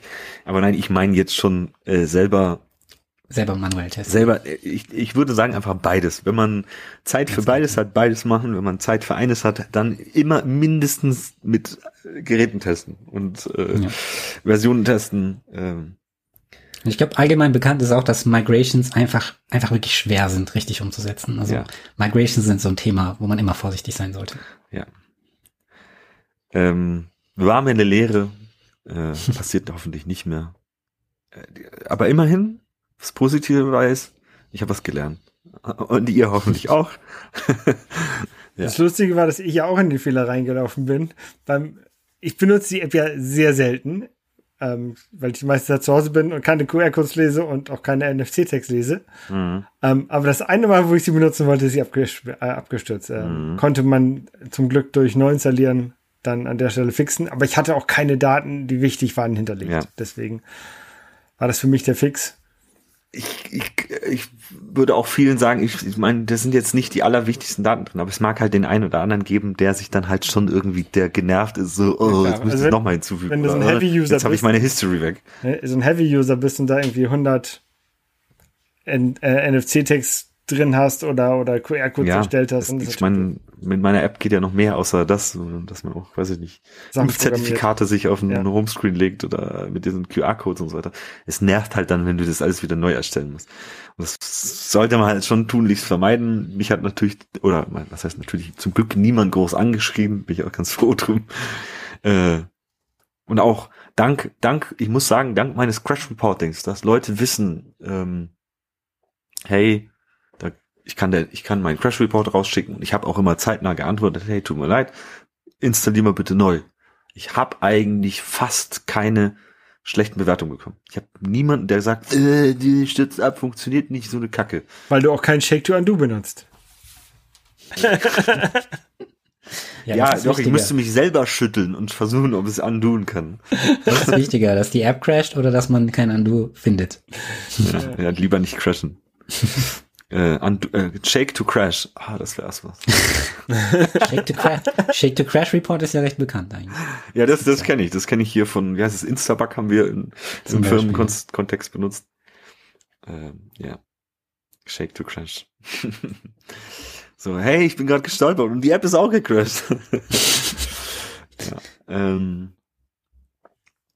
Genau, dann zu NFC for iPhone, natürlich habe ich da auch noch was Neues gebaut und da ist mir dann so eine Idee gekommen, ich habe mich genervt, ich wollte neue SF Symbols von iOS 15 benutzen und ich supporte ja noch iOS 14, weil die Zöpfe will ich noch nicht abschneiden und irgendwie wollte ich neue SF Symbols benutzen und habe mir gedacht, wie mache ich das? Und dann ist mir die Idee gekommen, man kann sich ja die SF Symbols aus diesem SF Symbols App einfach exportieren und sagen, hier, das ist dein eigenes und du kriegst dann so ein SVG-File, wo ja dann alle Dinger drin sind. Und du legst sie dir einfach in deinen Assets-Katalog und schon hast du dieses eine Asset. Du kannst halt dann nicht sagen, hier SF-Symbol, also Image-System-Name, sondern du nimmst halt dein eigenes, aber du hast halt das SF-Symbol, das neu ist, kannst du auf deiner alten Version benutzen. Mhm. Was meiner Meinung nach Lifehack 5000 ist, weil du bist halt nicht darauf ab, also diese SF-Symbols sind so wertvoll und dass man da sagt, jetzt auf iOS 15 only machen und so viele Zöpfe abschneiden, für ein Bild ist halt auch zu viel. Ehrlich gesagt, das schreit nach einer Library. Also vielleicht willst du da eine Library draus machen. Könnten eigentlich andere auch interessieren. Könnte man machen. Ich habe auch eine schöne Mac-App dazu gefunden und zwar nennt die sich fällt mir jetzt nur ein, das habe ich natürlich nicht aufgeschrieben, aber wenn man in App Store SF Symbols eingibt, dann kommen... Ist sie nicht sogar von Apple so eine App, wo man alle Symbols sieht?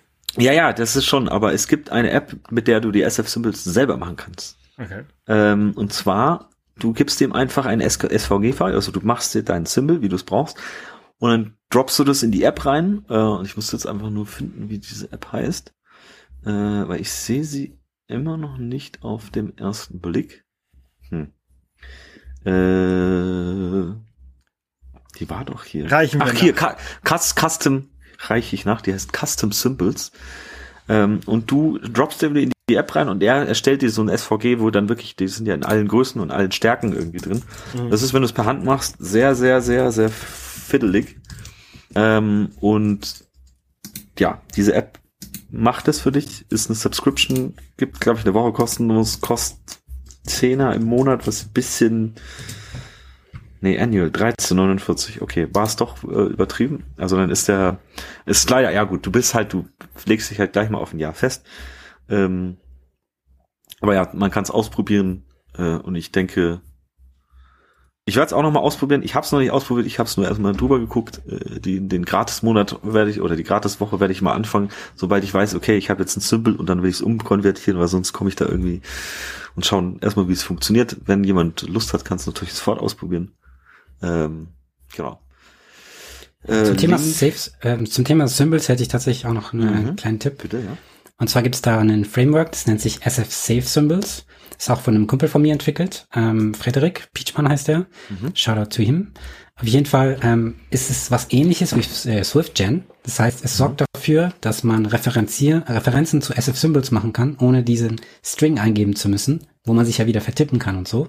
Sondern es bietet dann Autocompletion. Es hat dann so eine ganze Enum für alle Symbols, die es eben gibt. Löst jetzt nicht dein Problem, aber für alle, die SF Symbols ganz normal benutzen, es ist eine sichere Methode, ist quasi sicherer zu verwenden. Ja, die habe ich auch schon irgendwann mal wahrgenommen. Man hat das Glück, wenn man einfach SF Symbols einen falschen Namen eingibt, dann crasht ja nichts. Also wird halt einfach kein Bild angezeigt, aber Autovervollständigung immer gut, sehe ich auch so. Verstehe ich auch nicht, warum Apple also was einfach nicht macht. Also ist immer so low-hanging fruits, die Apple einfach sagt, ja, jetzt gibt's deinen String hier ein. Aber gut, andere Geschichte. Genau, das war es soweit zu SF Symbols. Und jetzt kommen wir noch zu AdMob-Experimenten. Und das ist meiner Meinung nach fast das Spannendste, weil da bin ich über Reddit drauf gestoßen. Und zwar, wie maximiert man seinen Outcome aus Werbung? Und da habe ich ein bisschen rumrecherchiert und es gibt verschiedene Möglichkeiten, zum Beispiel, dass man Mediation benutzt. Und Mediation ist sowas wie, dass du, angenommen, es gibt da ganz viele Werbenetzwerke, also das Facebook-Werbenetzwerk oder was weiß ich, AdColony und wie sie alle heißen, da gibt es hunderte. Jedes Ding hat irgendwie eigenes Framework, aber du willst ja eigentlich nicht zig Frameworks haben und unterschiedliche Implementierungsdetails und sonst irgendwas. Viel zu viel Overhead. Da gibt's Mediation, und zwar wie du sozusagen, dann kannst du sagen, ich möchte Facebook-Werbung über meinen Google Ads reinbekommen. Und dieses Ding, dann machst du dir natürlich einen Account auf Facebook, Ads Manager und so weiter. Ich muss mal wieder alles von Facebook installieren, was mich hart gestört hat, aber was macht man nicht alles? Also es war ein Experiment, was ich ausprobiert habe. Und habe versucht, diese Mediation aufzusetzen, und es ist alles ein bisschen konfus bei Facebook. Hab's im Endeffekt das Setup laut dem, was ich da installiert habe, hat alles funktioniert. Ich habe aber immer keine Ads von Facebook bekommen. An sich, was du dann natürlich für einen Vorteil draus hast aus der Gewinnmaximierung, ist, dass du sozusagen, wenn jetzt Google Werbung bekommt und sagt, okay, hier dieser Kunde zahlt 30 Cent pro Anzeige so ungefähr, kannst du, wenn jetzt zum Beispiel Facebook daherkommt und sagt, ja, ich habe aber hier einen, der zahlt 35, dann wird ausgewählt, okay, dann nimm bitte den mit 35, du als App-Entwickler verdienst mehr und die Werbung von Facebook wird angezeigt und nicht von Google. Und so ist es halt, dass die sozusagen sich gegenseitig überbieten. Wie eine Auktion eigentlich. Ja, das hat so ein paar auch Drawbacks. Also erstmal, du musst auf jedem dieser Portale, brauchst natürlich deinen eigenen Account mit eigener Payment für Informationen und sonst irgendwas.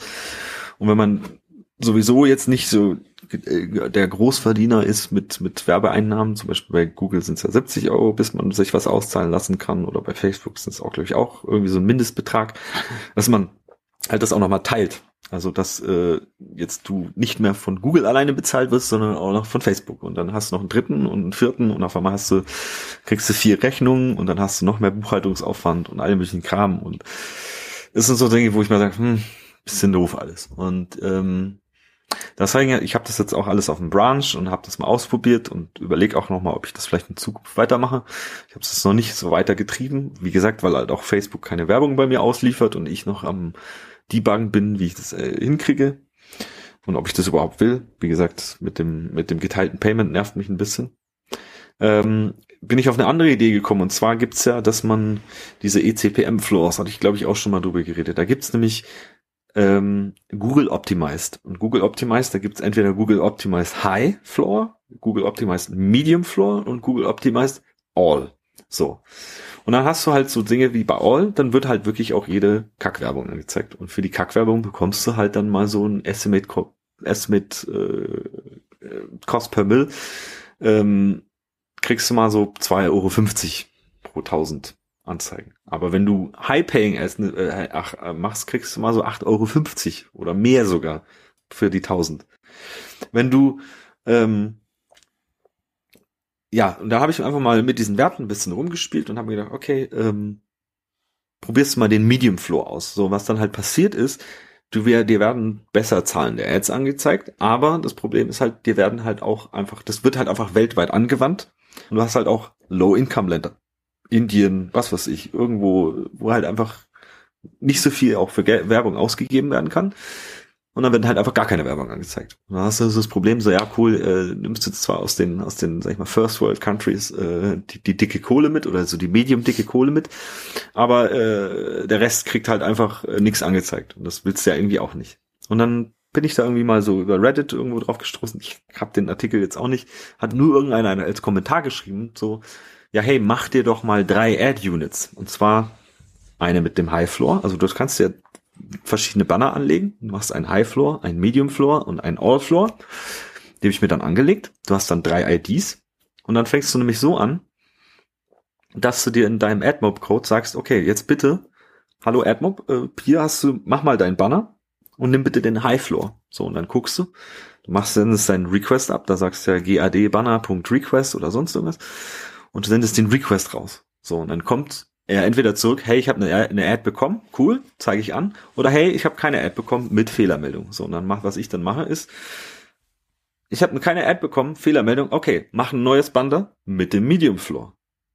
Medium-Floor, Request, versuch eine Ad zu bekommen, hey, ich habe eine Ad bekommen, cool, zeig sie an. Hey, ich habe keine Ad bekommen, probier den All-Floor.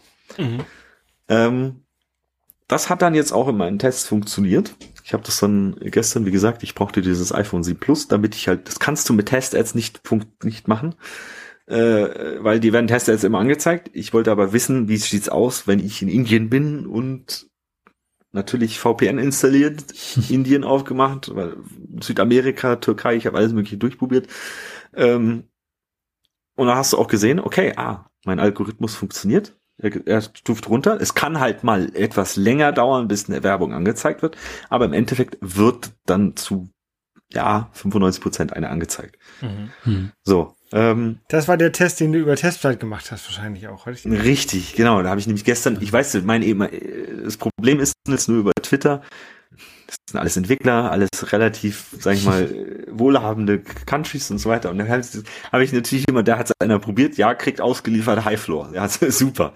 Ich will aber sehen, wie es runter bis in den Lowfloor oder in den Allfloor runter traversiert und ob mein Algorithmus funktioniert.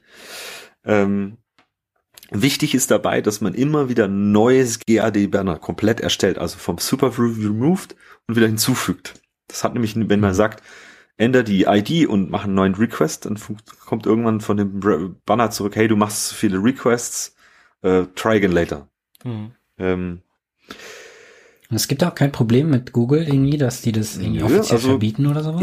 Es ist jetzt seit heute Nacht aktiv und ich habe schon lange nicht mehr so viel eingenommen, muss ich sagen. Und es ist wirklich auch meine Statistiken auf AdMob sagen, ich kann es jetzt nochmal nachgucken, was es sagt. Man sieht nämlich, wenn man auf AdMob geht, auf seine Apps, auf den einzelnen App-Overview, und dann gehe ich jetzt auf Today so far und dann gibt es da diesen Insights Beta,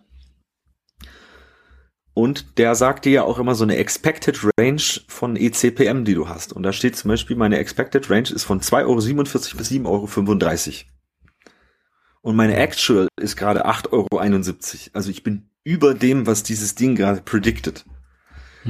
Da war ich auch erst so und dachte mir so, boah, geil, das funktioniert wirklich. Es sieht in den Statistiken jetzt ein bisschen komisch aus, weil du hast extrem viele Requests, die du rausballerst.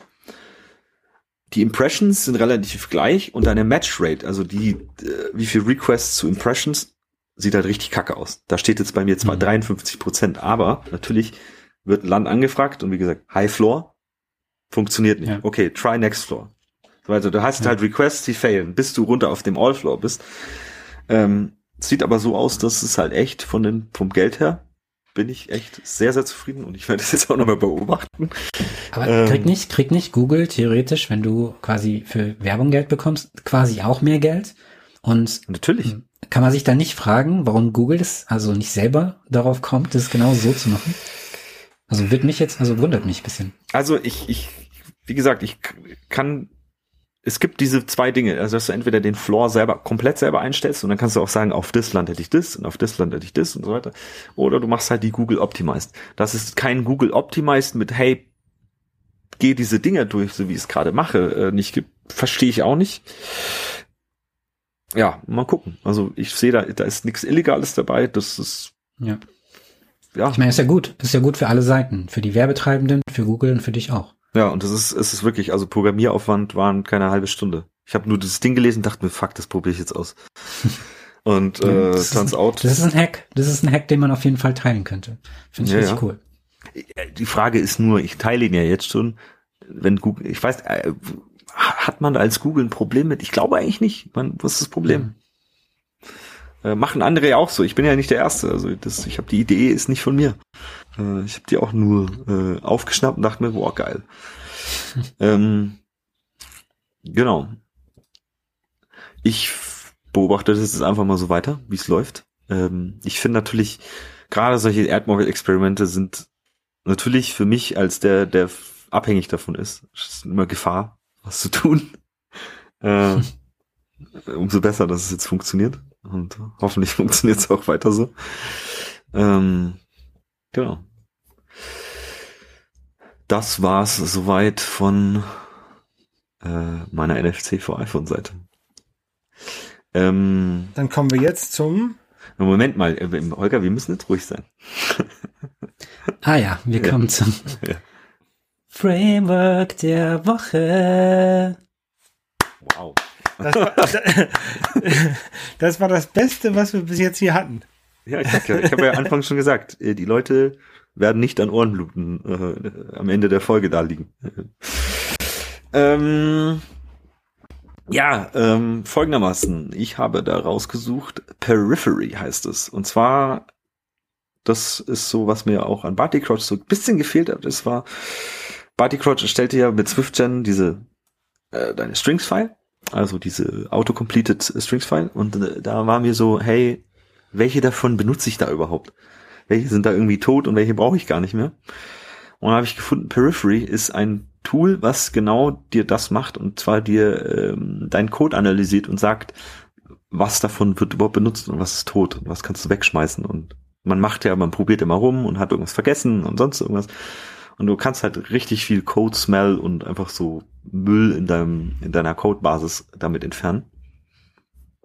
Das installiert man sich einmal, probiert es in der Command-Line aus und wenn es dann läuft, kann man sich das auch macht man sich ein Aggregate, also das ist wie so ein Target, was aber nur ein Skript ausführt und dann drücke ich Command B und dann wird dir auch in deinen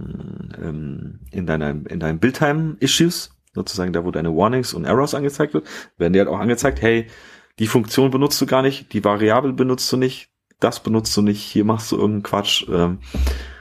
Und das ist ganz toll, dann kann man da einfach mal durchgehen und schön seinen Code aufräumen und sieht, Gott, das und dies. Also wie viel alte Strings ich weggeschmissen habe und so weiter, die auch nur dadurch, dass halt BartyCrouch mir oder besser gesagt SwiftGen mir diese Datei angelegt hat, geht da natürlich auch dadurch, weil der würde dir sonst durch die Strings-Files nicht durchgehen.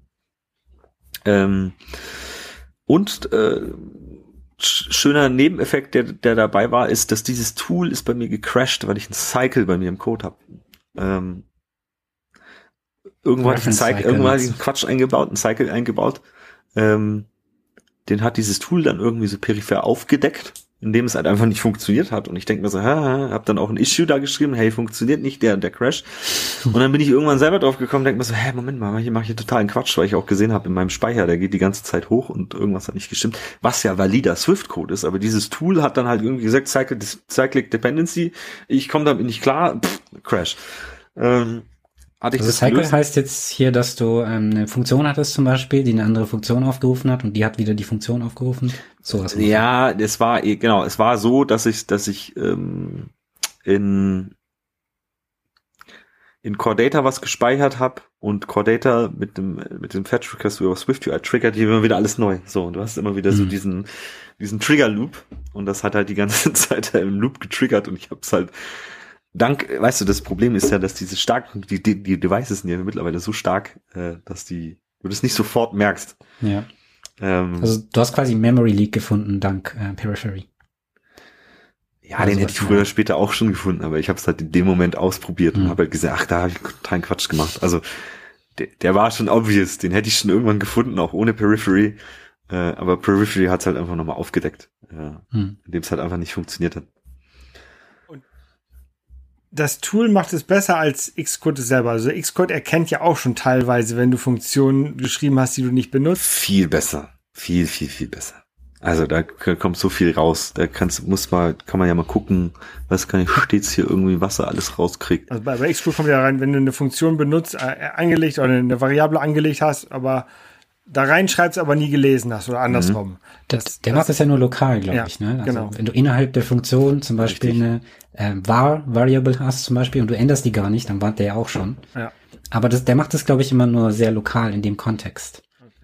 Also der macht das komplett. Also wenn du Funktionsparameter nicht benutzt, wenn du irgendwas überschreibst, zeigt er dir das an. Wenn du, was sagt er hier, Fatal Error machst, das kreidete dir an, so hey, du machst den Fatal Error, willst du den wirklich drin behalten? Oder vor allem, der ist ja mal in den Standard Beispiel vom Code von Apple mit drin, wenn du neue Funktion, wenn du keinen View Controller anlegst, dann ist ja immer dieses Fatal Error mit drin. Ja, ja, genau.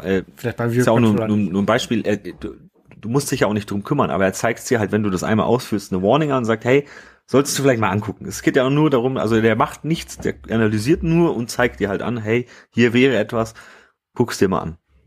Wenn das dir egal ist, auch egal. Ja. Ich meine, du führst dieses Ding ja auch nicht mit, jedem Bauen aus, sondern nur, wenn du es wirklich brauchst. Ja.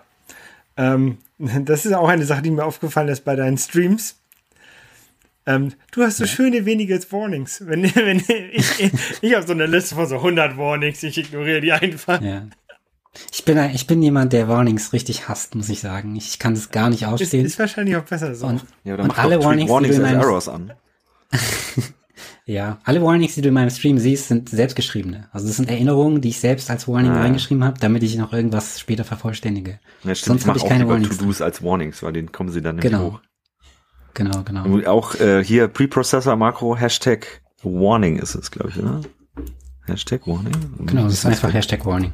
Genau, Hashtag Warning und dann habe ich da mal rein To-do und dann, wenn du nämlich Bauen drückst, dann kriegst du nämlich genau das auch angezeigt. Das ist ein sehr guter Tipp. Da ist noch was zu tun. Weil man macht ja gerne immer hier nur Slash, als Slash Kommentar, to-do. Genau, als Slash. Genau, und das taucht natürlich nicht auf. Ja. Also ich habe früher, das ist auch relativ neu, dieses Hashtag Warning. Früher habe ich auch // und dann To-Do, Doppelpunkt und so.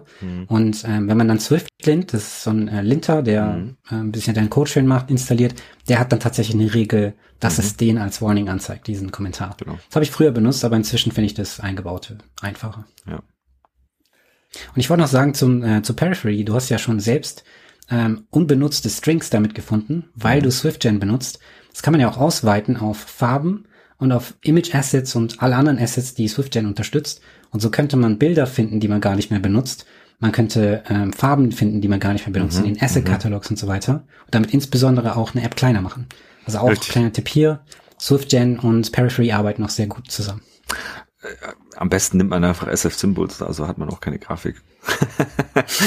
Ja, weil also. früher hatte man ja noch dieses Launchpad und klar. Sowas. Das dann, und nicht nur einmal, sondern für jede Device-Größe und dann. Aber ja, es hilft auf jeden Fall, alten Kram in der App zu finden, der sich da über die Jahre, sagen wir es mal so, es ist wie die Arterie, die verkalkt über die Jahre. Die wird dann einmal wieder freigeputzt und dann pumpt das Herz auch wieder gut. Ja, das ist doch ein schönes Schlusswort.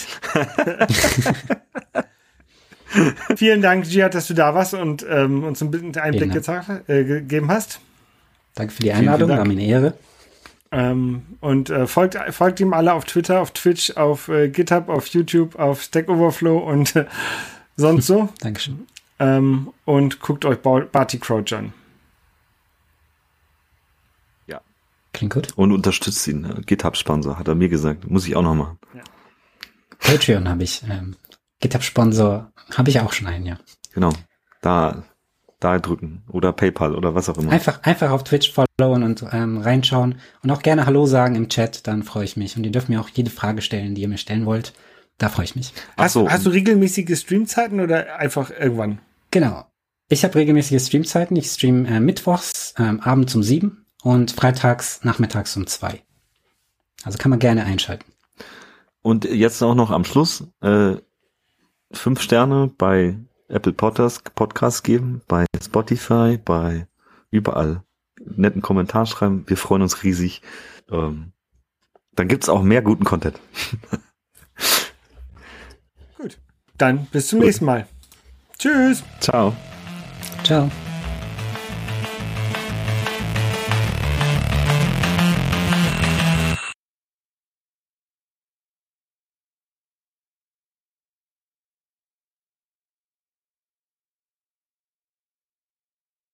Das App Store Tagebuch ist ein Projekt von Nico und Holger. Die Links zu dieser Sendung wie auch den Link zu dem Intro von Luke Hash findet ihr auf appstore-tagebuch.de.